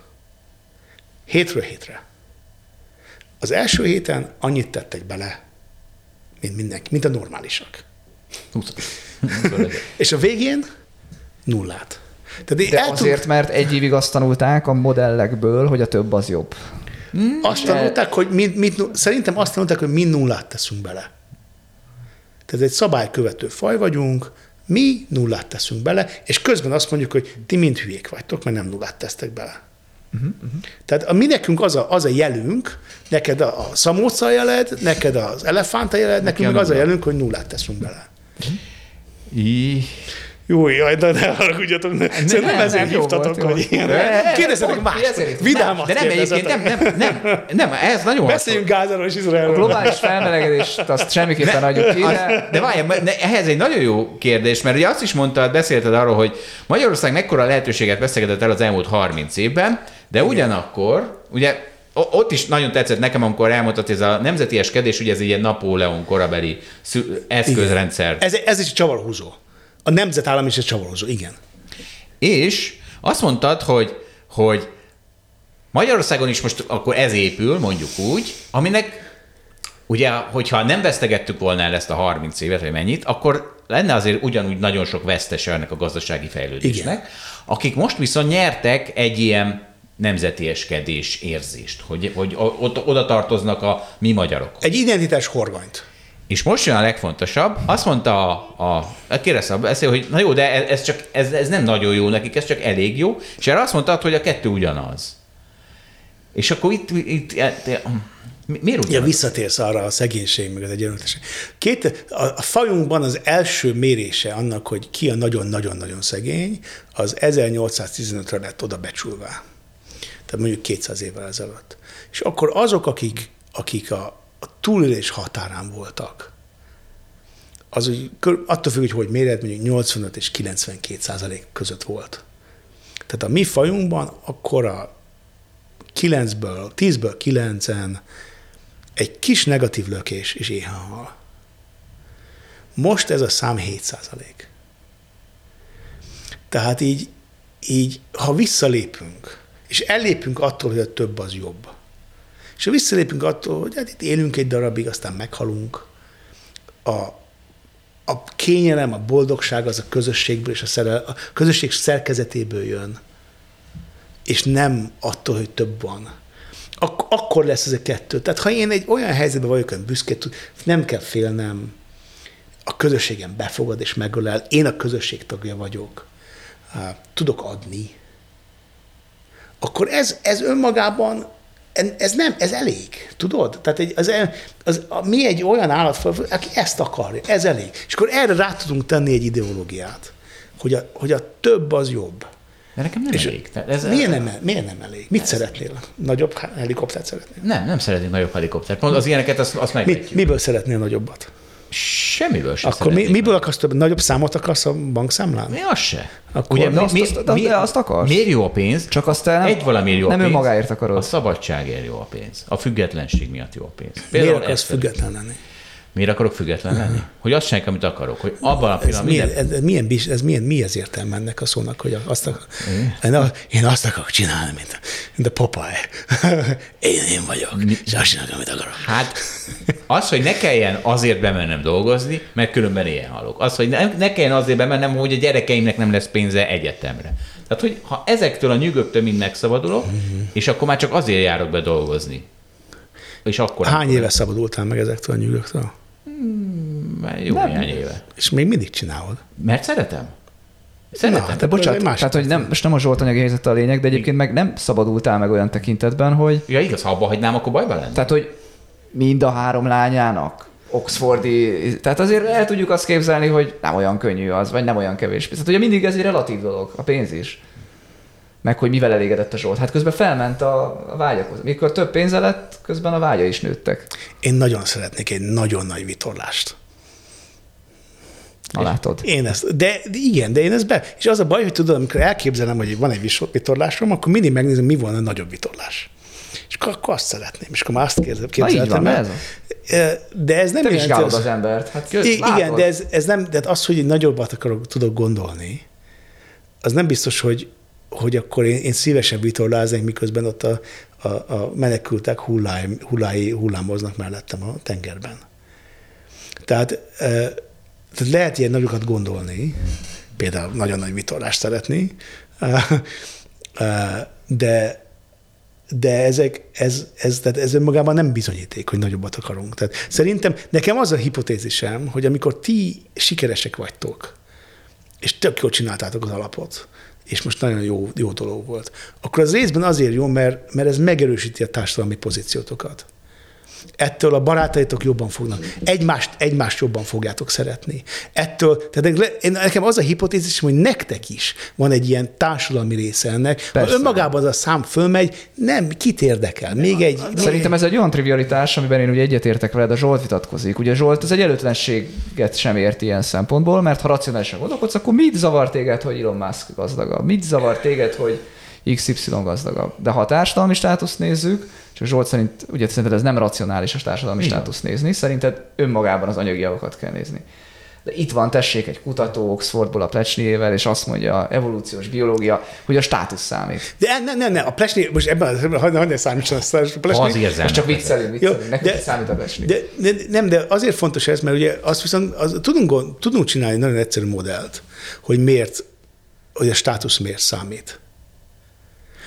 Az egyik dolog, ami, ami engem, ugye az első kérdés az volt, amikor elromlott a közgazdaságtan, Cambridge mentem, és az első, az első órán, az első, első adáson mondta, mondta a, a prof, hogy elront, most akkor először elrontjuk a közgazdaságtant. Én is így szoktam indítani. Robbantsuk fel az egészet, építsük újra. És, és akkor úgy rontott el, hogy akkor felírta, hogy akkor most magyarázzuk meg, hogy miért az emberek miért, miért vesznek lottójegyet. Jaj, ez nagyon béna kérdés. Mert ez, ha ezt, ezt meg tudnád mondani, akkor ugye az történik, hogy, hogy elkezded kinyomni azt, hogy, hogy egy negatív eh, várható értéke van valaminek. Az élményt veszed meg. És akkor, de hogy akkor az annak hol a határa? Tehát, hogy hogy, hogy ez? Az történik, hogy amikor csinálsz egy olyan kockázati, kockázati lépést, és beszéltünk a nemek közötti uh, uh, kockázatvállalási különbségekről, a legmagasabb kockázatvállalók azok a, az ilyen tizenéves fiúk. Tehát mindig a fiam, 17 éves, tök jó, hogy errefele jött a vonatozás közben, mert nagyon aggódtam, mert pont abban a korszakban van, ahol a legmagasabb kockázatvállaló van. Minden egyes befektetési, nem befektetési biztosítás, autóbiztosító pontosan tudja, hogy a fiúk 18 és 25 között lesznek a leg, legmagasabb. Miért? Azért van a nemek között, meg az életkorbeli is, mert amikor egy úgy van értelme kockázatot vállalni, és nem biztos, hogy pénzügyi kockázatot, bármilyet, hogyha abból egy nagy státuszugrást teszel előre, hogyha a státusz pozíciónak gyorsabb a, a, a, a, az előnye, mint a több pénznek. Tehát mondjuk csinálsz egy státuszt, egy státuszlistát, és azt mondod, hogy tetején mondjuk van egy, van egy listát, tízfős listát, te mondjuk a tizedik vagy. És akkor van mondjuk pénzed, amivel tudsz, tudsz ugrani egyet előre, de csak akkor, hogyha előtte leszel a többieknek. Hogy egy nagyon nagy kockázatot válasz, az egyetlen mód, módja annak, hogy nagyot ugorjál előre. És akkor ért, értem az utolsó helyről, előre ugorhatsz egy kis valószínűséggel a tetejére. Hogyha annak, hogyha a tizedik vagy, annak semmiféle evolúciós előnye nincsen, akkor nem fogsz, ak- ak- ak- akkor nem érdemes ott maradni, hanem érdemes egy hatalmas kockázatot vállalni. Minden, minden egyes ö, ö, ö, ö, szexuálisan reprodukáló fajnál a hímek azok magasabb, jobban kockázatvállalók, mint a, mint a nőstények. Tehát nem csak a, a, a, az emberi nőknél és a férfiaknál van ez így, és pontosan e- ezzel alapján a logika alapján. És ez úgy lehet kísérletileg manipulálni, beraksz egy halom sácot, mint az én fiaim is, és mondjuk heteroszexuális keretben, és akkor csinálnak valamit, ami nem túl kockázatos, és behozol egy pár nagyon helyes lányt, és a kockázatvallás az egyszer csak mindenféle hülyeséget fognak csinálni. De ezt meg is tudjuk nézni, tudod, hogy ez történik, hogyan történik, de értjük az összes lépés benne. Értjük pontosan a mechanizmusát, tudjuk, hogy hogyan, hogyan evolválódott, tudjuk, hogy hogyan jelenik meg, mi a funkció, és tudjuk, hogy hogyan jelenik meg az egyénben. Tehát erről mindent tudunk. Itt, itt van egy, egy, egy, egy, egy, egy jelenség, ami pontosan csinál ilyen, egy ilyen tudományos alapot annak a, annak a társadalmi jelenségnek, amit látsz. Igen. Ugye a problémám az, hogy aztán súlykolják is beléjük ezt az embert, tehát az, hogy súlykolják beléjük azt, hogy neked azért rossz, mert Musk sokkal gazdagabb. Tehát, Ez kisúrkolja? Ez egy ilyen baloldali program. A baloldal. A baloldal. Mondja A baloldal. Így van. De! A globális nekem, baloldal. nekem mind a két oldal a bajom. Ez, ugye nekem Az az, a a legjobb, bajom. igen. Te is mondtad, hogy mindig azt az ember azt mondja, hogy a másik csoport a hülye. Nekem, és nekem nincs másik csoport. Én azt nem értem, hogy a másik, aki azt mondja, hogy a másik csoport miért hülye, az miért nem látja, hogy néz, ő, tükörbe néz. És ha a tükörképe hülyeséget csinál, akkor valószínűleg ő is. Igen, ez Akkor egy úgy, jó. akkor úgy mondanám, hogy a politika az evolúciós biológiát használja mindkét oldalról, mert a jobb oldal azt mondja, hogy fél, mert jönnek a ismeretlen bőrszínű menekült áradat, és a biztonságod veszélyben van, és ez is gondolom igazolható, hogy ha látsz valami furcsát, amit nem addig, akkor, akkor félsz. És lám a bal oldal meg azt mondja, hogy a státuszod van veszélyben, hiszen egyenlőtlenség okán te elveszíted. A jobb oldal is ezt mondja egyébként, mert a január 6-ai példátban ők is a státuszokat féltették, csak ők a nem tudom, az LMBTQ-tól féltették a státuszukat, meg a nem tudom, idegenektől, meg a bevándorlóktól, meg a nem tudom. Meg a másoktól. Tehát mindenkit, aki, aki Jó, oldalon. igen, de mindenki, aki lemásoznak, azok ugye azt mondják, hogy ezek a, ezek a tengerparti elitek, ezeket a másokat, aki nem te vagy, ezeket a másokat hoznak be, te pedig egyébként nézd meg, hogy milyen piszkos vagy, milyen szörnyűek a te, te természetfeletti történeteid, nézd meg, hogy, hogy, hogy, hogy milyen hülye vagy, te alul lefele vagy, és helyett behozunk másokat, akik nem te vagy, akik fölötted lesznek. És ez bőven elég ahhoz, hogy legyen egy ilyen, ez egy ilyen, egy ilyen státusz bizonytalanság, és akkor ők jönnek, és akkor jön egy pofa, aki egy alfa, és azt mondja, figyelj, én megvédelek téged. És onnantól kezdve persze, hogy ötödik sugáraton lelőhet bárkit. Mert ott lesz a mögötte a támogatás. Tehát szerintem ez, ez, ha visszalépünk, és pontosan ezt a jelenséget nézzük meg, de tudok mondani egy másik jelenséget, jelenséget is, ami mondjuk közel inkább a bal oldalon van. Egy csomó zöld mozgalom az igazából egy egyenlőtlenség elleni mozgalom. Tehát csomó azt mondják, hogy figyelj, azokat a dolgokat, amiket a gazdagok csinálnak, azt nem szabad csinálni. Például a, sí, a sípályák elleni mozgalomnak egy jelentős része az egy egyenlőtlenségi mozgalom szerintem. De ugye ezt ráhúzzák. Ugye ez egy jó kérdés, miért nincsenek jobb oldali zöldek? Van néha, ennek ilyen fasizmus felé elkezdek elcsúszni. Jaj. Megalapíthatjuk. Jaj, nem. Na figyelj, de akkor most majd elérkeztünk a klímaváltozáshoz. Csányi Vilmus, te is mondtad, sőt, egyik tanárod volt, ugye? Ezt a... Több nekem, mint ő tanár. Bocsánat, még, még klímaváltozásot visszamehetünk.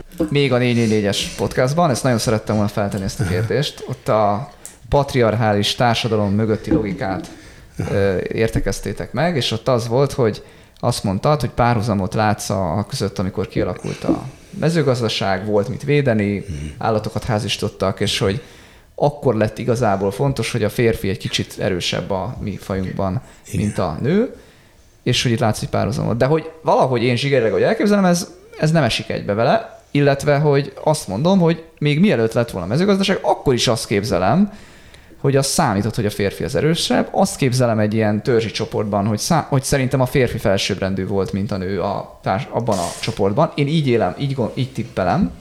Mondja Zsolt. Hát a- a- Ez, a, ez ott a bajom. Ez a patriarkát te is elfogadtad, mint egyfajta politikai fogalom, mint ahogy a Balázs azt mondta, hogy felsőbbrendű volt. Szerintem meg sima munka megosztás. Jó, hogy a felső, tehát, na, tehát nem, nem, tehát a felső az azt jelenti, hogy mondjuk a mondjuk, Szegény Máty- Mátyás, ne haragudj, kivágtad, ne haragudj, elmondom nekik még egyszer. Szóval, hogy bemegy a férfi a diszkóba, és megfoghatja a nő fenekét, vagy nem. Ugye erről, innen indult a dolog. És én azt tippelem, hogy amikor még nem volt mezőgazdaság, akkor is az volt az alapvetés, nem tudom mi miatt, vagy azért, mert kulturális norma, vagy azért, mert biológia, hogy a férfi azt gondolt, hogy én megfoghatom a nő fenekét, és akkor itt nagyobb királya megfogom a nő fenekét. Tehát én azt képzelem, hogy erőszakos volt a férfi. És nem a mezőgazdaság miatt lett erőszakos a férfi, mert ott kezdett el számítani a védelem meg a támadás. Hanem már előtte is. De ezt kérdezlek téged, mert nem tudom a választ.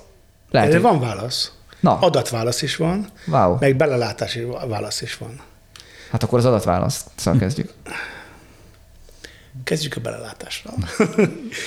Képzeld el azt, hogy jó, az adatot szeretnéd. Jó, tehát, de inkább a belátás mondd, az hogy jobb. Mondd, hogy jobb. Belátás az jobb. Tehát képzeld el azt, hogy, hogy megnézed az összes, az összes fajta erőforrást, amit egy ilyen emberi csoport tud használni, a, a, a mezőgazdaság előtti halászó, vadászó, gyűjtögető embercsoport tud használni. És ugye különböző fajta erőforrások vannak. Az egyik erő, fajta erőforrás azok ilyen nagyon magas energiájú erőforrások lesznek, ilyen e, szénhidrátok, ezek leginkább növényekben lesznek. Ezek a növények, ugye az a tulajdonságuk, hogy ők, ők úgy ott vannak, nem tudnak elszaladni, és úgy tudnak védekezni, hogy lesznek ilyen tüskéik lesznek, minél mérkezők lesznek, de az úgy mindenhol ott vannak. És a másik fajta erőforrás pedig egy olyan, tehát hogy könnyű, a növényt könnyű megtalálni, könnyű hozzáférni, és nem veszélyes. És még van egy másik fajta erőforrás, amik a fehérje. Állatok. Ezek elszaladnak, nem, nem egy helyen vannak, meg kell őket keresni, elszaladnak, és néha veszélyesek is. Tehát két, két véglete van az erőforrásoknak. És el kell döntened, hogy mondjuk a csoportodban vannak, és mondjuk feltételezzük, majd mondok adatot is, hogy miért gondoljuk ezt, feltételezzük, hogy, hogy egy, egy nemi egyenlőség van. Tehát nincsen különbség közöttük, nincsen nagyobb hatalom, meg kisebb hatalom, és majd mutatok, mondatok adatot, hogy, hogy ez így is volt, majdnem mindenhol.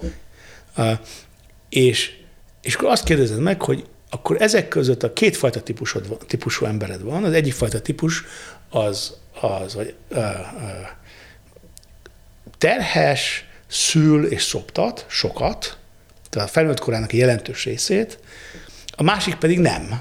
És egy kicsit erősebb, kicsit gyorsabb, kicsit nagyobb. Melyiket fogod melyik, melyikre használni?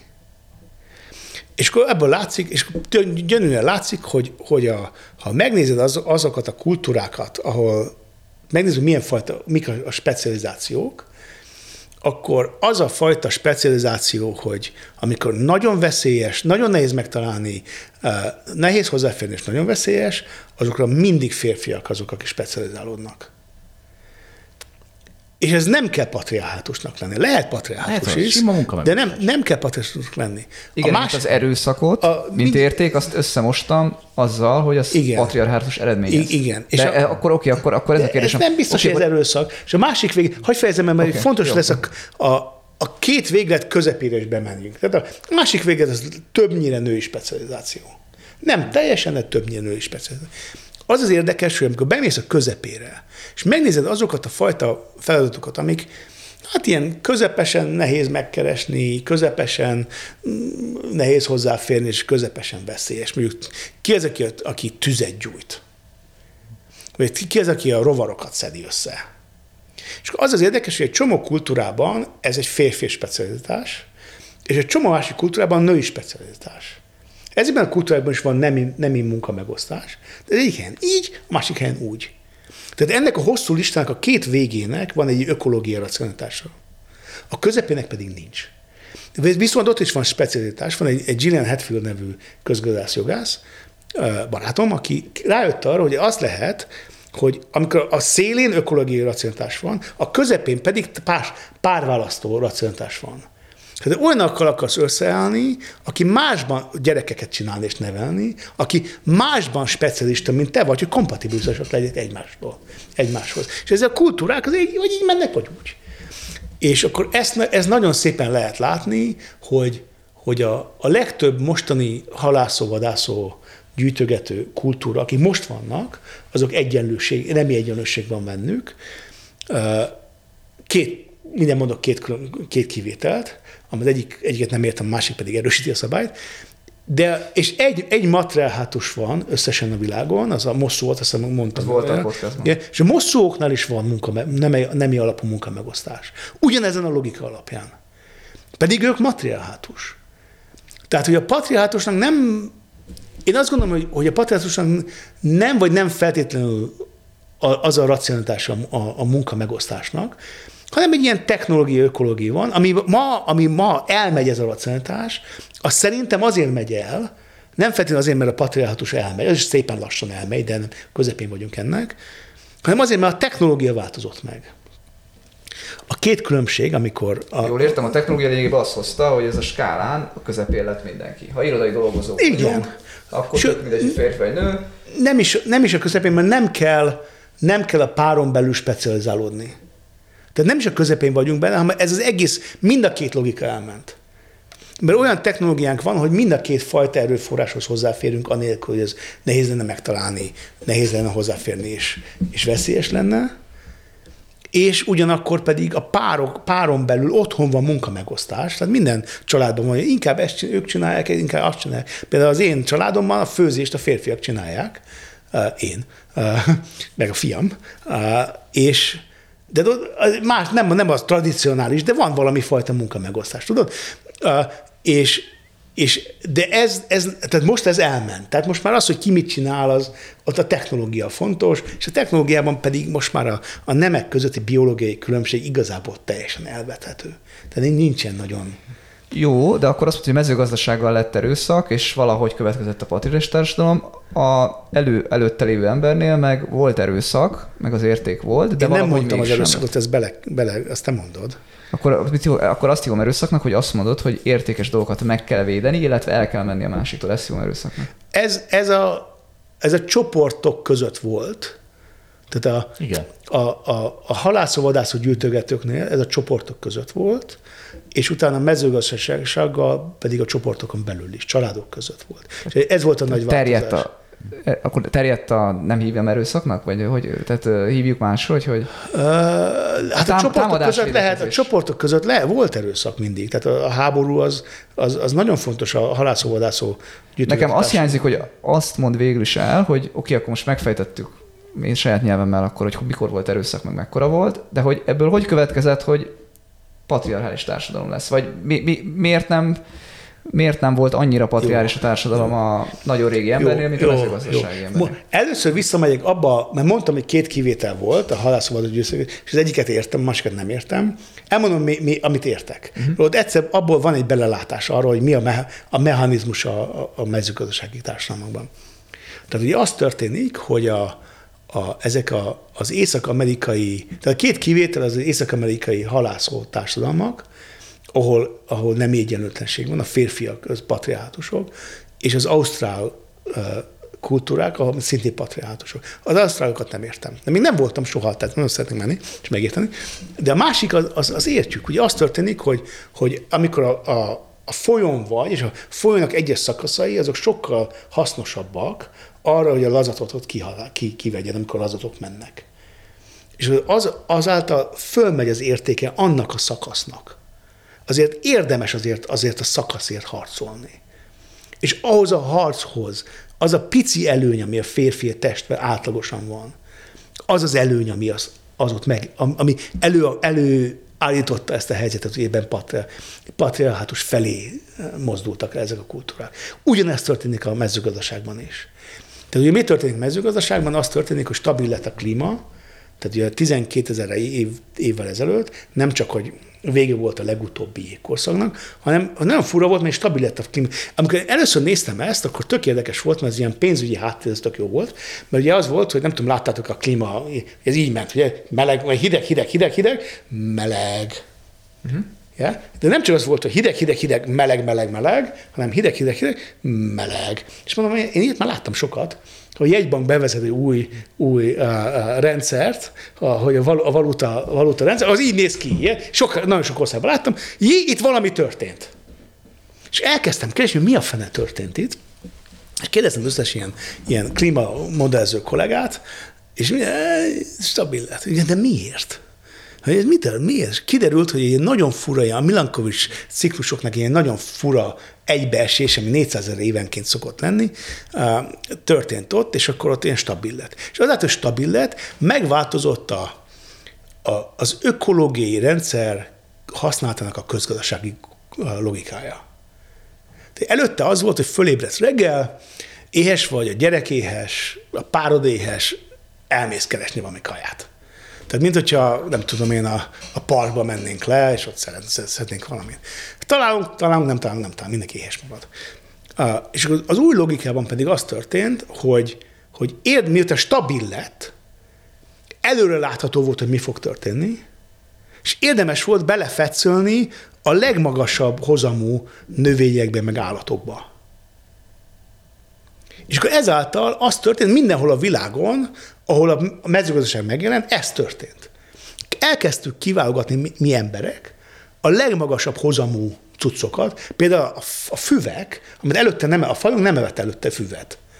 A, a, a, a páviánoknak egy faja eszik füvet, a mi fajunk meg senki, tehát a csimpázok, meg bonobok nem esznek füvet, mi se ettünk füvet, és egyszer csak elkezd kiderült, hogy nézd, ha a füvekkel így manipulálod egy kicsit őket, akkor az tök jó lehet füvet enni. Tehát amikor Rist teszünk, az, búza, egy, az egy fű. Amikor sört iszunk, az egy fű. A búza egy fű. A kenyér egy fű. A kukorica az, az fű. Ezek mind füvek. A viszki is fű. Ezek mind füvekből vannak. Ez például egyik. A, ke, a hegyi kecskék, ke, kecséket jobban lehet itt terelgetni, és akkor abból lettek, mint a, a, a, a juhok. Tehát így ezek, ezek mindegyiknek az a logikája, hogyha belejük fetszölsz, mint egy stabil a klíma, ezáltal felmegy az értéke. És azáltal, hogy felmegy az értéke, érdemes érte harcolni. Az én kedvenc példám erre, hogy ahol lakom, ott van, van vad fokhagyma. Medvehagyma. Ez a medvehagyma. Kimegyek az én kedvenc vadfokhagymás területemre májusban, és elkezdem gyűjteni a vadfokhagymát. És találkozom valakivel. Találkozom veled. Te is vadfokhagymát. Miről fogunk beszélgetni? hé, figyelj, mit csinálsz vele? Figyelj, olyan szót csinálok belőle, hogy ez elképesztő. És te, én leves csinálok belőle. És te, te pedig nem tudom, pizza feltétet csinálsz vele. Oh, oh, mondd el, hogy mit csinálsz. Beszélgetni fogunk. Bejössz az én kertembe, és elkezdesz szedni az én fokhajmámat, amit én elültettem, gyomlágattam, növény. Hé, kis csávó, mit gondolsz? mert azáltal, hogy az én fokhajmámat gyűjtött be, az én belefe, az ugye magasabb az értéke, és az a magasabb érték, az pont abban van, amit én belefetszöltem. Azért fetszöltem bele, mert a stabilitás miatt értelme volt belefetszölni, de annak magasabb az érték. És ezzel az értékkel, ezzel a magasabb értékkel jelenik meg az ezért való egyéni harcnak, családok közötti harcnak a logikája. És ez az a pillanat az, amikor elkezdjük azt mondani, hogy jó, ti uh, bánavadászatot csináltok, az a, az a fajta ember, aki bánavadászot csinál, meg oroszlánt vadászik, krokodilt vadászik, ki az a hülye? Tehát meg szoktam kérdezni az én női barátaimtól, hogy akarnak-e krokodilt vadászni. Mindig mit mond? Hát te, te hülye vagy? Férfi barátok, mert hát ez, hülye, hülyeség, de próbálj meg. Tehát ilyen, ki az, aki ezt csinálni fogja? ki, ki az, akinek azért lesz felelős, hogy ő elmenjen és el, el, megvédje a, a fokhagymánkat a szomszédtól, azok, akik egyébként mennek vadász, kicsit nagyobbak, kicsit erősebbek, kicsit gyorsabbak. És ez lesz az a pillanat, amikor a patriarhátus megjelenik. Mert ez, ez, ez elkezd egy rendszer csinálni. És ezáltal az egész ilyen, annak a, annak a reguláció, hogy, hogy hogyan használjuk ki egymást, a, a, a, amikor gyerekeket csinálunk, hogy, hogy ki hogy lesz a gyerekeknek előforrása. A, ennek az egésznek a, a, a rendszere megváltozik evalogikával, és megjelenik azt, amit ma patriarchatusnak nevezünk. De te most elmondtad, hogy hogy lesz ez a munka, ez egy munka megosztás. Tehát patriarchálosnak hívod, ami az ma az már egy pejoratív politikai kifejezés, ugye? De nem az, ez egy sima munkamegosztás. Ez sima az, mint hogy az hold alapkezelőben a takarító takarít, a könyvelő a könyvel. A munkamegosztásnak egy hátránya lett akkor az, hogy patriarhátus. Ma lett egy hátránya. De ugye nem, nem arról van szó, hogy ellenne nyomva a másik oldal, hanem a másik oldal azt csinálja, amivel biológiai alkalmasabb, ebből ered. Tehát nem elnyomás, sose volt elnyomás. Az alap... Az, alap, az volt elnyomás. Hát. Az, az, alap, az alap mag, tehát az az alaplogika, az tényleg igazad van, de ugyan ennek ez megváltoztatja annak a logikáját, hogy mi a viszony a kettő között. A legérdekesebb ebből az, hogy ezt kezdtem el most mondani, hogy a, hogy, hogy a gyerekeknek hogyan lesz uh, ennivalójuk. Tehát abban a rendszerben, amikor a patriarchatus előtti rendszerben, ugye a, az nemi egyenlőségében alapuló vadászó, halászó gyűjtögető társadalmakban a nők azok, akik eldöntik azt, hogy ki, ki kivel szexel, ők kezdeményeznek, mi lesz a gyerekekkel, mi lesz a megszületett kisbabával, mi lesz, a, mi lesz, az egész reprodukció az ő kezükben van. Az én kedvenc részem, példám erre, ez a, a megosztható apaság. Ez benne volt a, a 4 nem? A megosztható apaság. Azt történik, hogy a, hogy a nők így kiosztják az apasági valószínűségeket, begyűjtik az erőforrásokat, és ezáltal ők igazából egy kicsit, kicsit azt, azt, azt csinálják, hogy, a, hogy, hogy a, a, szétosztják, hogy mennyi erőforrás jöjjön, adnak függvényében, hogy te vagy az apa.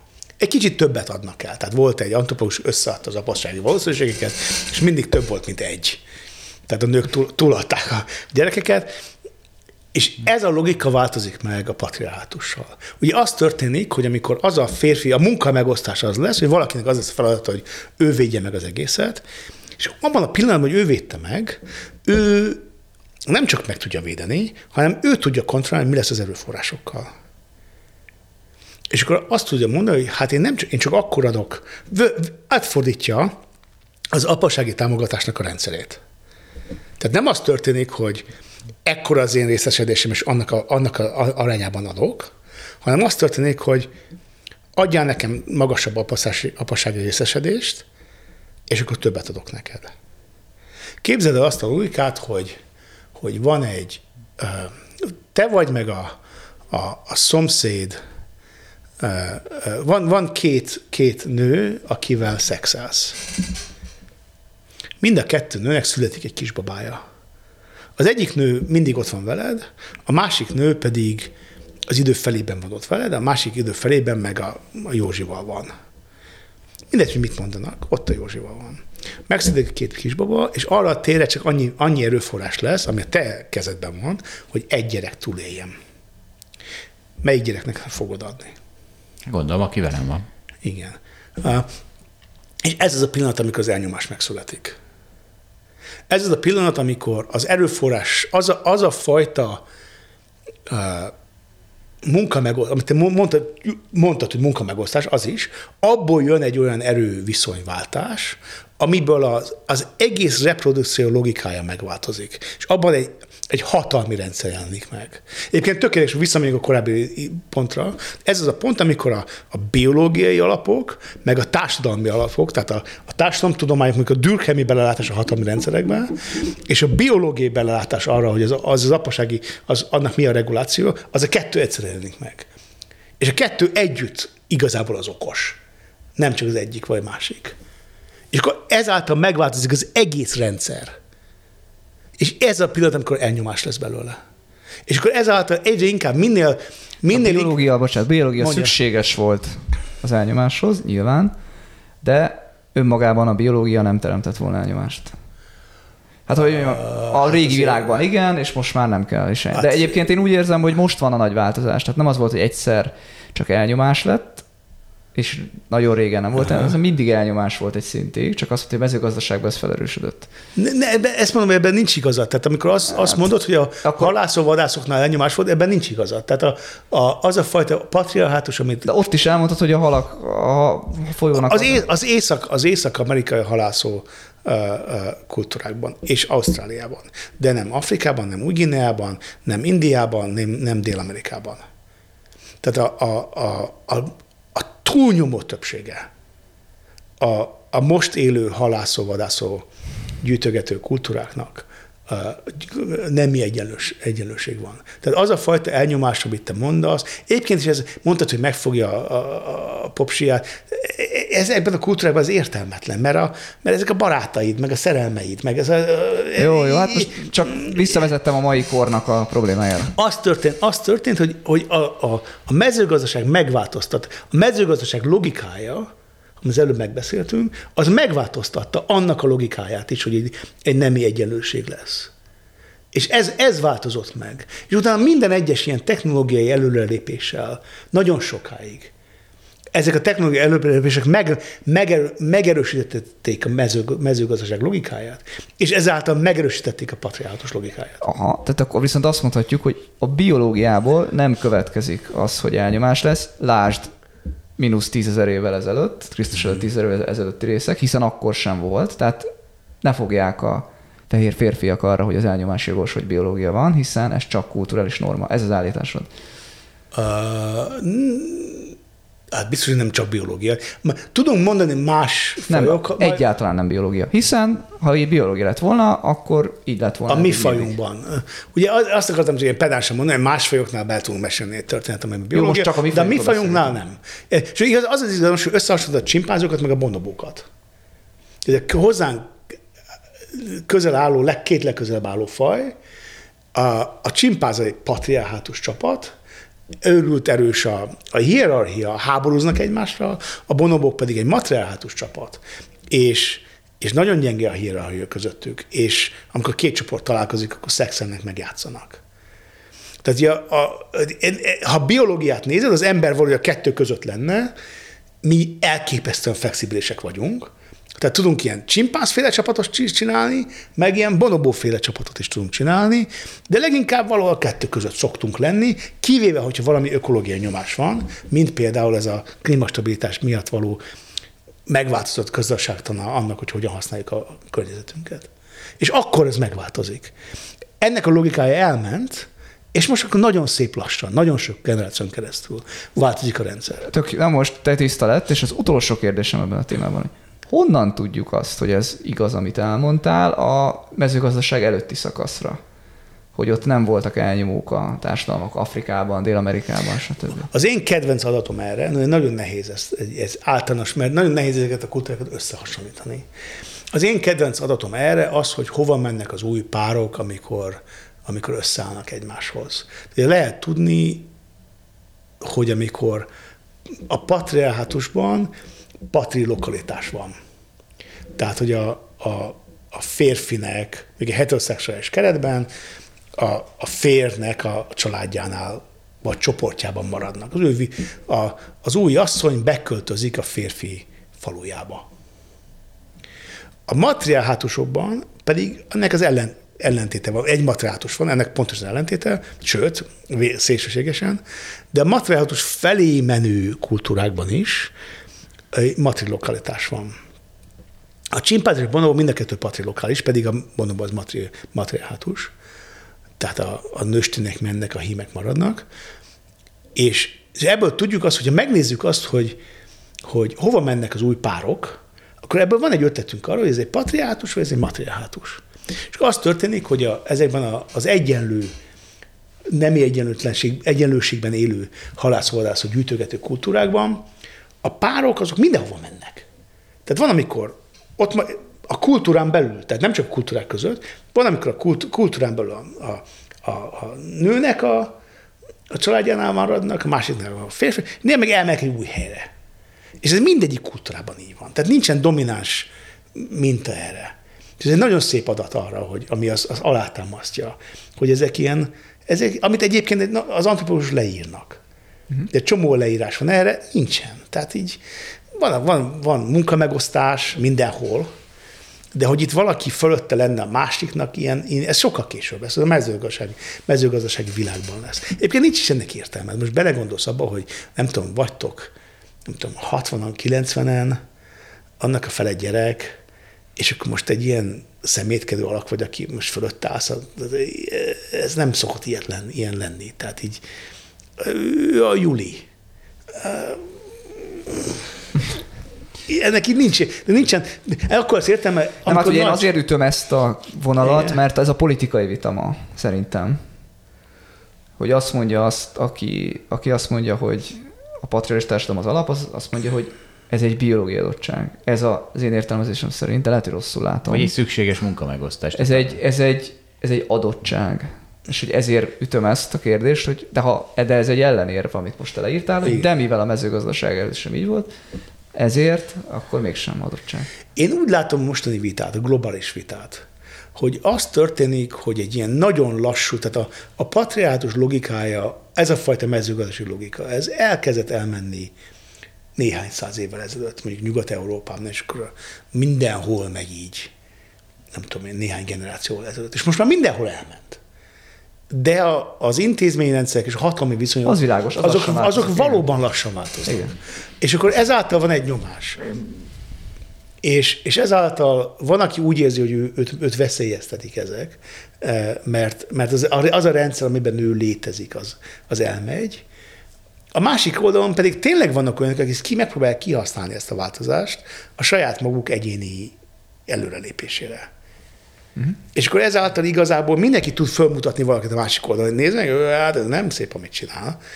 Pedig igazából ez egy, ez egy lassú vált. Én azt szeretem gondolni, hogy, hogy ha ezt megértenénk rendesen, tudod, akkor a megértés, ez az egyik olyan he- helyzet, amikor a megértés maga tud segíteni. Zsolt azt hiszi a 8000 hallgatójának, hogy így segít majd a megértés. Tehát, hogyha tudjuk, akkor jobb világ lesz. És most te is ezt mondtad. Igen, kivéve utolsó Na. téma. Utolsó téma. Tehát Igen. Akkor jönnek. Ugye föl szoktak háborodni néha hallgatók. Soha nem akkor, hogyha valami hülyeséget mondok, mert akkor ő, ha azt mondom, hogy Wagner helyett Mozart írt a operát, mindenki röhög. Tudom, hogy ha hirtelen felháborodott ha- hallgatók jönnek, az azt jelenti, hogy valaki, valamilyen érzelmi vonalra léptem rá. És te is pont mondtad, hogy két esetben érzed, hogy megfagy a levegő, Igen. jönnek a felháborodott levelek, az a te. Nem szokott, de Ne, megfagynak. be, ér, na, na, de ez a azt, azt, azt nézik, hogy ez egy szemétláda most, vagy nem ez, a- amikor a, ezt a patriarkátus logikáját magyarázod, az egyik, a másik pedig, amikor azt mondod, hogy de ebben van egy változás a jó irányba. Ezt se szeretik Ezt hallani. ilyet nem mondok, Akkor mit mondasz? Mi a A másik? jó, én, én értéket Hát a- nem mondok. Bocsánat, van egy, vá- ja, Van érte, egy érte, változás. Ezt én mondom, hogy a jó irányba. Tehát, hogy van egy változás. És akkor miért? Mert érzik, hogy az ő katasztrófa narratívájuk az igazából nem annyira valid akkor, hogyha van egy ilyen az ő szempontjukból fejlődés. Tehát, hogy egyre kevésbé van patriarkálikus mondjuk. Ne, szerintem ennek a logikája inkább az, hogy, hogy amikor, ugye én nagyon gyűlölöm azt, hogy mélyen gyűlölöm, amikor engem valaki, az én tudományomat úgy kezeli, hogy ez egy fehér, hetero, középkorú, privilegizált férfi. Mindig az, de, de gyűlölöm, mert nem véleményt mondok, hanem én nagyon, nagyon keményen dolgozok azon, hogy ezek tudományos állítások lesznek, és amikor nem azok, akkor jelezni szoktam, hogy itt például egy hipotézis van. Ma is volt, azt hiszem kétszer mondtam. És, és, és akkor, de mégis szembenézünk avval, hogy ott van egy közönség, és akkor egy, egy fehér hetero középkorú privilegizált férfi mondja azt, hogy a patriarhátusnak bizony volt logikája. És akkor ott, ott szok, ezért szokott megállni, hogy lehet, hogy ez egy személy, lehet, hogy ez egy ideológia, ideológus szemétláda? Hiszen most bántja az érzéseimet. Nem Ne- hülyeséget mond, mert azt nem tudja, hogy hülyeséget mondasz-e, hanem azt, ahogy én el szeretném képzelni a világot, annak, mert és ez már, ez már a politika, ahogy én el szeretném képzelni a világot, annak ő ilyenkor ellent mond. Én nem érzem azt. Akkor- akkor mi- ez, ez akkor lehet, de Akkor azt gondolom, az történik, hogy ilyenkor, ilyenkor el a bizalom mellé egy kérdőjel kerül, hogy én most elhiggyem azt, amit ő mond. Mert ha ő véleményt mond, akkor, akkor ebben e- szembe fog nyomulni. Ha tudományt mond, akkor meg belemegy. És megy egy, megy egy pont, amikor egy ilyen nagyon élesen, egy ilyen rávetített gondolat, hogy mit gondolnék egyébként, nem ezt gondolom, de mit gondolnék, vagy mi, mi lenne az én, egy, egy bizonyos keretben mi volna az én politikai véleményem, vagy álláspontom, és akkor azt túlságosan egybe, és akkor elmély a bizalom. A másik akkor szokott lenni, amikor, amikor azt mondom, hogy azt nagyon szoktam vigyázni arra, hogy úgy mondjam, hogy, hogy egy lassú változás kellős közepén vagyunk, és azt így mondom, akkor is nagyon sok ezt úgy, úgy hallják, mert ez a pofa mondja, hogy én azt mondtam, hogy vége van a változásnak. És ez nagyon, ezt nagyon sokszor megcsináltam, nagyon-nagyon sokszor átmentem, hogy valaki jött, még nincs vége, és mondom, én nem mondtam azt, hogy nincs vége, nagyon figyelj, de azt mondtad. Tehát valahogy úgy hallja, úgy hallja a közönségi része, mintha én nem azt mondtam volna, hogy, hogy, hogy, hogy a közepén vagyunk, hanem azt mondtam volna, hogy vége van, és ezért már nem kell tenni semmit. És ez a, ez a második szünet, ez a második ilyen pont, és én értem mind a kettőt, hogy miért van, és igazából jó is, mert akkor ezáltal egy kicsit több figyelem van arra, amikor azt mondom, hogy meg kell érteni azt, hogy, hogy mit csinálunk, hogy mi ez az egész, mert a megértésből jön a változás. Tehát nem lehülyézzük egymást, hanem azt mondjuk, hogy nézd, itt van, így megy a változás, így nehéz változni, így nehéz nem változni, és akkor abból lehet kihozni valamit. Nem? A megértés minden. Ó, visszajutottunk a rációhoz. Így van, így van. Így van. Köszönöm, ez a legjobb. már nem fér bele, Zsolt?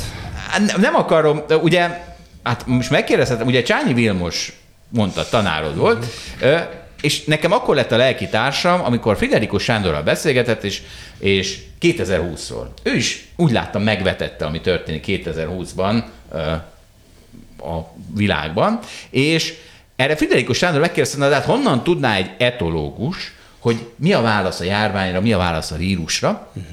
amire az volt Csányi Vilmos válasza, hogy valóban az etológus nem ért a járványhoz, de ért a virológusokhoz. És pontosan tudja, hogy, hogy, hogy ami ott folyik, a mögött mi van. Az emberekben, a félelmek, amik lezajlanak, és ezért mondtam azt, hogy so, sokszor szokták nekem mondani, hogy hívja a klímaváltozás szakértőt, mert de én, én nem arról akarok beszélgetni, hogy a széndiokszid hogy. Tehát nem a technikai dolgokra akarok beszélni, hanem az én állításom az, hogy a klímaváltozás azért, azért, azért van félrekezelve, és ebben is azt úgy láttam, hogy egyetértünk, vagy tehát neked is van, van valami ilyesmit, mert... Én ilyet nem hallottam, de majd elmondom. Mert, mert, mert politikai pályára lépett, mert megint érzelmek pályára lépett, mint ahogy 2020-ban a járványkezelés, és, és, és mégis, tehát, hogy neked, tehát ugyanezt gondolod, de úgy viszonyulsz te is a klímaváltozásra, hogy Csányi Vilmos a virulógusokhoz. Végül is ez a kérdésem, hogy, hogy érted a problémámat? A Csányi Vili, aki, aki nekem egy barát és egy apa figura, én nagyon-nagyon közel van hozzám, ő csinál belőlem tudost, ő ezt sokkal jobban csinálja nálam. Tehát ő ért a virológusokhoz, én viszont leszoktam tölteni az adatokat, és akkor megszámolom. Én nem, nem szeretem azt. Ő azt, ő azt csinálta, hogy, hogy én nagyon, minden csütörtökön mentem hozzá, és akkor beszélni, és azt mond, arra tanított engem, hogy, hogy intellektuálisan gátlástalan legyek mindenkinek meg kell tanulnia, szerintem.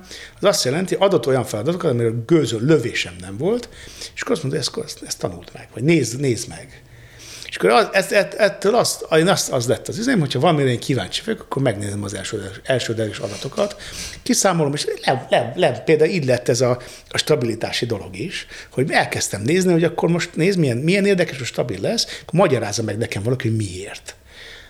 És akkor nem tudták meg, és akkor addig hajszoltam őket, nem kiderült, hogy, ez a, hogy, a, hogy milyen érdekes ez a Milankovics ciklusok vannak, akkor elkezdtem csinálni Milankovics számolásokat, ciklus számolásokat a, a komputeremen, és most például az az elképesztően félelmetes eredményem van, amit egyébként mindenki, aki ezért, az, az, az mondta, ez tényleg így van, hogy valójában nem tudjuk, hogy hol lesz a Föld nem tudjuk jól előrejelezni, hogy hol lesz a Föld.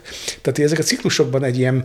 Uh, uh, ugye a naphoz képes, vagy mi a naphoz képes? Vagy a... Uh, azt történik, még a naphoz képes, vagy egymásra, a bolygók képes, azt történik, hogy a gravitáció, Olyat mondok, amihez ugye megmutatom azt, hogy hogyan, én hogyan vagyok teljesen gátlástalan. Tehát ugye a gravitáció húzza a, ezeket a, a bolygókat, meg a napot, ezeket, ezeket, ezeket a a, a égi testeket. testeket, égitestek egymáshoz.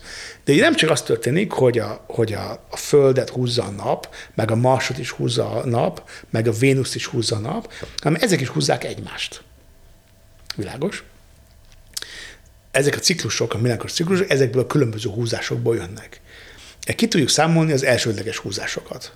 De azáltal, hogy téged a Mars húzott, az, annak lesz a hatása, hogy te hogyan húzod a Vénuszt. A másodlagosok már ki tudjuk számolni. A szuperkomputerek a harmadlagos lépésnek egy részét ki tudják számolni, és már negyedik is nincsen. Tehát igazából ott van egy, egy kiszámolhatatlan része ennek, ezért van az, hogy a, a, a, a, a hogy hívják, a dagály, az apály dagály csartokat nem lehet előrejelezni. Tehát például ez, ez a belelátás ez onnan lőtt, hogy elkezdtem kiszámolni, mert levont, leszettem az adatokat, csinál, elkezdtem megérteni, csináltam egy modellt, jé, Hát, hogy mi milyen hülyék vagyunk, miközben milyen okosak vagyunk. Tehát csomó mindent. Tehát én azt hiszem, hogy, hogy én másképp csinálom, mint a Vili csinálja. A Vili megérti a virológusokat, én meg szeretem, De lett a Covid, és akkor mi elkezdtünk Covid, modellek, Covid terjedési modelleket csinálni. Igen, de most nem a Covid-ról, tehát a, a klímaváltozókhoz Klímaváltozó. is értesz-e? Tehát, A hogy maguk, én, én, én nézem őket, de lehet rosszra válaszoltam, hogy kiszám. Szerintem mindig ki kell számolni, és utána kell megnézni. jó, de ezt nem tudod kivált, kiszámolni, ugye? Tehát azt, azt nem tudod meg kiszámolni, hogy 2100-ban mi lesz a Földön a klímaváltozás Azt, tehát ugye nem tudod annak, hogy két fok, meg két és fél fok változás az... az Hiszen rengeteg, azt- rengeteg változó van, tehát kiszámolni nem tudjuk. És Ez igaz. Viszont ahogy Csányi Vili ért, a, te mondtad így most, Csányi Vili most ért a, az a, a, a virológusokhoz, úgy nekem úgy tűnt, hogy te is értenél a Én, klímaváltozás nem szakért. szer, én tudom, hogy ő mire gondol. Én, én, ő sokkal okosabb ebben, mint én vagyok. Tehát Jó. én, én, én, én, én, én, látom azt, hogy a virológusok tényleg, tehát most ha arra akarsz menni, hogy a virológusok most elhallgatnak, elhallgatnak Nem elhallgattak, De el- hanem az, hogy megijedtek, ők is részt vettek abba a pánikkeltésben, aminek úgy gondolták, hogy az a jó az emberiségnek. Szerintem pánikot kell kelteni, hogy azt nem mondjuk ki, hogy az történik, hogy vannak bizonyos folyamatok, amiket nem mondanak, mert azt gondolják, hogy azáltal az, amire most nagyon szükség van, az nem történt. Most felmelegedés van, nagyon-nagyon gyors, nagyon rossz következményei lesznek néhány generáción belül. Az, hogy most 30 generáción belül valószínűleg lesz egy nagy lehűlés, azt nem mondják. Azért van azt szerintem jó mondani egyébként, tehát én nem értek ebben egyet, mert abban a pillanatban, ezt kimondtuk, akkor abban a pillanatban világosnak kell lenni, hogy itt az emberiség feladata az a, a Földnek a termoreguláció regulációjának, rendszerének a kihasznál. A kialakítása. Geoengineering. Igen. És, és, a, és ha azt nem mondjuk ki, tehát hogy elhallgatjuk ennek egy részét, akkor, akkor nem nézünk szembe avval, hogy nem csak az a baj, hogy, hogy kevesebb karbondioxid legyen, hanem az is lehet, hogy egyszerűen meg több. Ez, Bocsánat, erről mit csinálnunk tudunk? Tehát 30 emberöltő, az most azt mondtad ezt, hogy azon belül lesz egy nagy lehűlés. Mi biztos Hát ez nem 30 tudni, ember ne. Az mennyi az a 30 Ha ember? megnézed a szám, megnézed nagyon a, kevés. megnézed a ciklus, az olyan 9 ezer. Tehát megnézed a 30, 30 év körülbelül egy, egy generáció. Nem Igen. emberről, Jó, de, de, de emberről lehet, hogy, lehet, hogy négy ember öltő múlva lesz azt mondta, hogy 30 belül. Tehát akkor lehet, hogy a felmelegedéstől félünk, és Figyelj, 120 nézd, lehűlés. nézd meg, a, a, tehát, nézd meg a, az adatokat. Tehát, hogy az történik, hogy így, hogy várható, hogy így le fog menni, a lépték az, az, az nagy, látod, hogy mikor fog lemenni, és nem lehet pontosan, tudni, pontosan mikor, mert van egy ilyen kaotikus része. Jó, de az De hogy nem, a- 10 nem, fokot megy le, vagy de, kettő? de, gyerekek, térjünk, de ez tök mindegy, ez mert nem, 900 nem tök lesz. mert nagyon sokat. Értem, is nem lehet? Hát Még korszak lesz? Igen, tehát a, a, a, a, az elmúlt 800 évnek a, azt hiszem a 60 valahány százaléka 5,6 százalékkal hidegebb volt, mint most van, ha jól emlékszem a számokra. Tehát várjál, te azért mész el a geoengineering irányába, mert ezt akarod kezelni, de valójában, ugye, mert mi a probléma? Mind a kettőt. Így van. A klímaváltozásnak mi a problémája? Az összes klímamodell szerint, hogyha a jövő héttől nettó zéró az egész világ, akkor is még 2100-ig melegszik a hőmérséklet. Tehát még akkor is folyamatosan kúszik fel a hőmérséklet, és akkor minden megtörténik, elolvadnak a jégsapkák, és így tovább, és így tovább. Tehát, Igen. tehát ezen nem segít. Ezért a geoengineering segítene, mégse abba az irányba megy el a, a pénz nagy része, a, pár, a közbeszéd nagy része, és erre mondom azt, hogy akkor most értünk, a, értsünk legalább a klímaszakértőkhöz. Még mielőtt válaszolsz, itt a vitának a két oldalát meg kell hallgatnod, és most így engem is, hogy Zsolta, ugye azért az alapokban egyetértünk, hogy fontos a globális fel, ember okozza, van globális felmelegedés, az alapokban ugye hiszünk. A vitapont ott van, hogy az a gond, hogy sok a széndiokszid a levegőben, mert, Politikai okokból. mert hogy Zsolt azt mondja, hogy nem az a baj, hogy sok a széndiokszid a levegőben, az a baj, hogy felmelegedést okoz, és nekünk valójában el kell fogadnunk, hogy sok lesz a széndiokszid, és a felmelegedés problémáját kell kezelnünk geoengineeringgel. Én azt, mondom, hogy, én azt mondom, hogy én nem tudom, hogy nem-e baj önmagában, hogy sok a széndiokszid, de nem értek hozzá, és aztán azt is felvetem, hogy a geoengineering az egy lehetőség, az is egy lehetőség, hogy nem bocsátunk ki ennyi széndiokszidot, az is, hogy kibocsátottunk, de utólag megoldjuk geoengineering és mindegyikbe szerintem megy egy csomó pénz és egy csomó fejlesztés, és maladj az idő, majd eldönti. De hallott, hogy, hogy melyik 900 lesz. év múlva muszáj, hogy legyen. Ja, én nem mondom, hogy a geoengineering hülyeség, tehát én nem abban vitatkozok a Zsoltal, hogy a geoengineering az hülyeség lenne, csak a Zsolt azt mondja, hogy csak oda kéne minden pénznek, hiszen semmi esélyünk a széndiokszidot. Van a 900 évet, nehogy maradjunk a 900 tehát olyan 30 generáció múlvától, de lehet, hogy még 30 és 108, nem, az túl sok. Értjük. Értem. 450 év múlva világvége. Nem, nem, nem. Néhány ezer éven belül ez le fog menni. Hideg lesz. Nem tudni pontosan, hogy mikor, mert úgy látszik a, a, a múltban levő leülések, leülésekből, hogy ennek van egy kaotikus Jó, mondjuk része. erre azért De- van egy egyszerű változat. Néhány ezer év múlva esedékes problémát, azt ne a mai technológiával akarjuk És ezt, a, ezt, ezt mondják ugye a, a, a klimatológusok, ahogy mondod, hogy, hogy most arra kell fókuszálni, hogy most, most mi a probléma. Szerintem a, én nem értek eléggé ehhez, hogy azt meg tudjam, arról legyen véleményem, hogy, hogy mennyire változik, mennyire különböző a probléma, hogyha sok karbondioxid van versus, de közben hideg van. Ezt nem is tudom, ez hogy Igen, én lehet. ezért akartam a- Én ezt nem tudom, ezt, ezt Nem nem ez tudom. a geoengineering, nem látjuk ma, Igen, de hogy de, De én viszont ezért egy akar- másik dolgot, dolgot hagy, most, most mondja. Hogy a klíma, ezért akartam a, klí- tehát a, a szakértőkre. Tehát, hogy a, a szakértők de mondok erre egy példát. át vannak-e politizálva, és így keltik a pánikot, mint ahogy volt ez a koronavírus idején. Ez, a, ez az én problémám lényeg. Tehát ez, ez nem, a- nem, pont nem ebbe a technikába akartam belemenni, hogy mi, mi van a De klímával. mondunk egyet, Zsoltól már elhangzott, sok vizet fröcskölünk, sok felhőt csinálunk, kibocsátunk rengeteg széndiokszidot, de a sok felhő visszaveri a napot, hideg lesz, és sok széndiokszid. Tessék, lehetséges, geoengineering. És akkor ez egy, egy verzió annak, amikor egy geoengineering-el. Nem, azt azért bújtam el ettől, a- hogy erről véleményem legyen, mert nem tudom, hogy annak, hogy nagyon sok karbondioxid van, milyen biológiai hatása van. Igen, de ezért nem akartam elmenni ebbe az Tehát, irányba. Na jó. de- de, hagy- hagy, hagy de a geoengineering ilyesmikről szól. É, persze, és, és ezért félünk tőle, mert nem tudjuk, hogy mi- mik lesznek a mellékhatásai. Nekem az az állításom, hogy, hogy az világos, hogy néhány, egy belátható időn belül az, az emberiségnek a, a, a föld termoregulációja lesz a feladata. És, és minél hamarabb kezdünk erre fókuszálni, vagy erre, erre, erre, ebbe, ebbe az irányba erőforrásokat terelni, annál jobb. De szeretnék valamit hozzátenni, mert ugye állandóan, állandóan erről vacak karbondioxidról beszélünk, és ennél sokkal nagyobb probléma, hogy a, a bioszféra az összeomlás. De az mikor omlik össze? Már, most, a kellős És, de oké, okay, de hogy de az átlagember nem érzi, mert kihalnak fajok, de hát tudok enni, van civilizáció. Hogy ennek mi, ez, ezt, ugye most megint azt mondod, hogy mikor, nem, ezt nem tudom, hogy nem tudom előrejelezni, hogy mikor lesz ennek egy hatása. Már vannak helyek, ahol, ahol biztos, hogy van hatása. Van ellenpélda is, minden mondok, hogy mert építünk, Szerintem ez is, ebből is azt következik, most hagyd tegyem a kettőt egymás mellé. Mm-hmm. A bioszféra összeomlás az sokkal fontosabb probléma, mint a, mint a, a hőmérséklet. De nem abból következik? Ke- Kezel, nem. Nem? Nem. A kettő összefügg valamennyire, de az csak az egyik.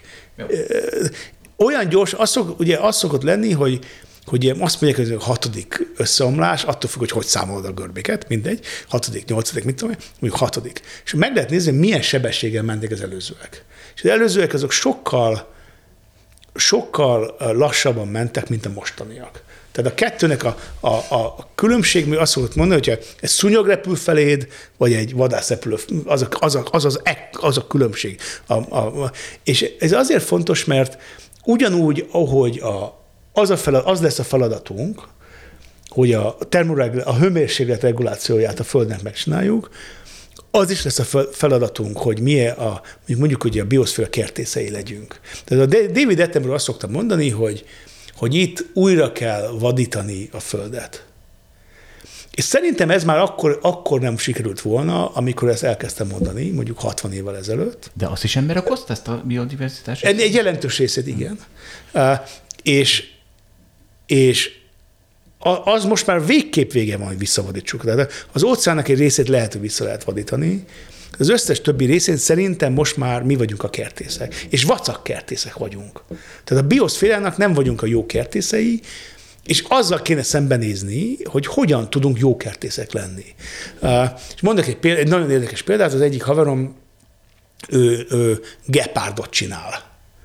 Arábiá, Arábiának a bezöldesítésének a részeként lesz gepárd, Arábiában volt, az arab félszigeten volt régen gepárd, de most már nincsen, mert ugye sivatag, és akkor neki az a feladat, hogy kitalálja azt, hogy hogyan lehet így összelegozni egy genetikai értelmes gepárd populációt az afrikai meg az ázsiai gepárdokból. És akkor ő csinál egy gepárdot. Tehát ő egy, érted, most lehet sikítani tőle, van, aki sikít, ő is sikít egy kicsit, hogy szabad egy ilyet csinálni. Tök jó fej. De közben pedig ugye ezek lesznek a problémák, hogy itt újra kell csinálni egész ökológiai rendszereket, és ezek az ökológiai rendszerek, mi a hozzáállásunk, ki csinálja, ki az a 8 milliárdnak a, a, az aktora, és ezzel milyen hozzáállással megyünk ennek neki. És szerintem pontosan ezért érdemes mindent kirakni az asztalra, és minden tudásnak ott lenni, mert ezáltal lesz az, hogy, hogy termoregulációról beszélünk, nem csak a felmelegedésről, ezáltal lesz az, hogy az ökológi, a bioszférnek a, a kertészkedéséről beszélünk, és nem arról, hogy megállítsuk egy bizonyos ökológiai rendszernek az összeomlását. A bioszféráról tudunk bármi időtávot, hogy ez mikor okoz problémát? Mert őletem akkor a kevésbé nyilvánvaló, mint az, mint hogyha ha ugyanebben a trendben nyomjuk tovább a széndiokszidot, és nem foglalkozunk, 50 év múlva az biztos, hogy időjárásban okoz olyan változásokat, amik meg tengerszint emelkedéssel, meg egyebekkel, ami már nagyon káros a mai civilizációnak. A bioszféránál, ha jól értem, nincs ilyen mondás. Um, a, ugye ez a lebbe lehet rakni egy csomó mindent. Tehát amikor ilyen monokultúra van, és a monokultúrában egyszer csak elkezd terjedni egy, egy, egy valami, valami betegség. Kihalnak a gesztenyék. Európában a krumpli előtt gesztenyét ettek az emberek. Ugye egy új gesztenye van, de behoztak új gesztenyét, vagy a, a, a szülőknek egy része kihal. Tehát ez az egyik lehetőség. A másik, hogy, hogy, hogy átugranak a, a, a fajok közötti vírusok átugranak. Most volt éppen egy óriási botrány ebből. Két évig ott mindenki sikított, joggal is. Most mert, a koronavírusra? Igen. Ott, ott átugrott az egy, egy, egy, és ilyenről egy csomó, ilyen, ezek egy bugyborékolnak. Most még megvan az a rendszer, ami ezt megfogja. De hogy melyik pillanatban lesz, amelyik egy, egy, egy kiugrik, és egy egész más rendszer, más lesz belőle. De most akkor ez a denevér denevér koronavírus elmélet, de hát azért most már az a kínai labor koronavírus elmélet is elég stabil, nem? Ja, most akkor de nem menjünk be, nehogy belemenjünk, csak fur, fur, fur, ne, nehogy belemenjünk. Én, Jó. A, amitől, amitől sokan félnek, az, ezek az afrikai betegségek inkább, Aha, ami beugrik, a, amikor, amikor a, a, a, jó, tehát okay, abban a hipotézisben, hogy ez egy csinált vírus volt, hogy ez egy, eh, valaki designer virusnak hívja, abban a hipotézisben az előző mondatot át kell írni egy másik betegségre. Elég sok van, amikor repkednek, tehát hogy ez könnyű átírni. Erre nekem nincs, nincs, nincs véleményem, vagy nincs belelát. Nincs se tudományos belelátásom, meg ilyen személyes sincs abban, hogy most ez melyik ezek között. Akik azt mondják, hogy ott hogy itt a, a, a labor, azt mondják, a labor az a Wuhannak az egész másik részén van. Tehát egy kicsit ja, ne, ne, ne, ne menjünk tehát, bele a kínai Persze, hogy, hogy, hogy, hogy bele engem ez érdekel, mert izgalmas volna ez így volna. Azt mondják, akik, hogy ez egy hülyeségnek hangzik. Kívülről úgy látszik, mintha volna egy pöty lenne, egyébként a labor az ott van, ez meg így volt. Jó, jó. De lehet, itt is lehet történni. Arrébb, arrébb vitték a kémcsövet. 100 km. Lehet, jó. lehet történeteket mesélni. Egyébként tök jó a kínai labor elmélet, mert akkor nem kell félni annyira a denevéről át. De hogy nem, sőt, sőt, sőt. De ez tökéletes, mert például ebben nincs rossz.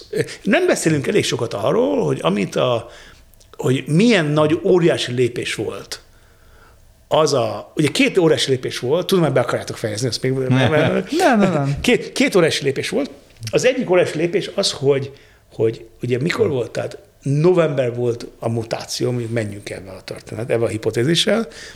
99 novemberében a mutáció, és... Nem 19? 19, bocsánat, 19 novemberében, mit mondtam, 99? 99. Hosszú nap volt. 19 novemberében volt a mutáció, és szeptemberben, október, szeptemberben Oxfordban már, a, már az első uh, trial az első, hogy mondjuk ez a, a amikor be, beoltjuk magunkat, és megnézzük, hogy működik Vakcina. el? Vakcina. Mi, va, mi volt? Kísérlet. Első kísérletek voltak, már megvoltak. Tehát ez, érted, elképesztő. Kilenc hónapon belül. A néhány, ugye kijött a, a mutáció, két hónap múlva annak már a genetikai információja az interneten volt, és a, az első komputeren csinált vakcinák már január végén, február elején elkezdtek megjelenni. De most gondold bele azt, hogy és 70 valahány csapat egymástól függetlenül, de kooperációban az artificial intelligence rendszereket kihasználva egy elképesztő intellektuális dolgot csinált itt, eredményt csinált itt. Tehát az, ami ott történt, az így le kéne borulnunk, ahelyett, hogy itt most kiabálunk. De borulunk. Micsoda, borulunk, mert elképesztő volt, és az meg fogja változtatni azt, ahogy, ahogy hozzáállunk az egész ehhez a kérdéshez, hogy mik, mik vagyunk mi a bioszférában. Mondjuk, itt a vége. Ja. Legyen itt a vége. Köszönjük Jó, szépen. Köszönöm, Köszönöm szépen. szépen. Köszönjük, hogy velünk tartott a Hold After Hours mai részében. Ha tetszett a műsor, kérjük értékeljen minket, és iratkozzon fel csatornánkra, hogy azonnal értesüljön legfrissebb epizódjainkról. Az adással kapcsolatos részleteket és az említett cikkeket, ábrákat keresse a Hold blogon. Ez volt a Hold After Hours. Tartson velünk a következő adásban is!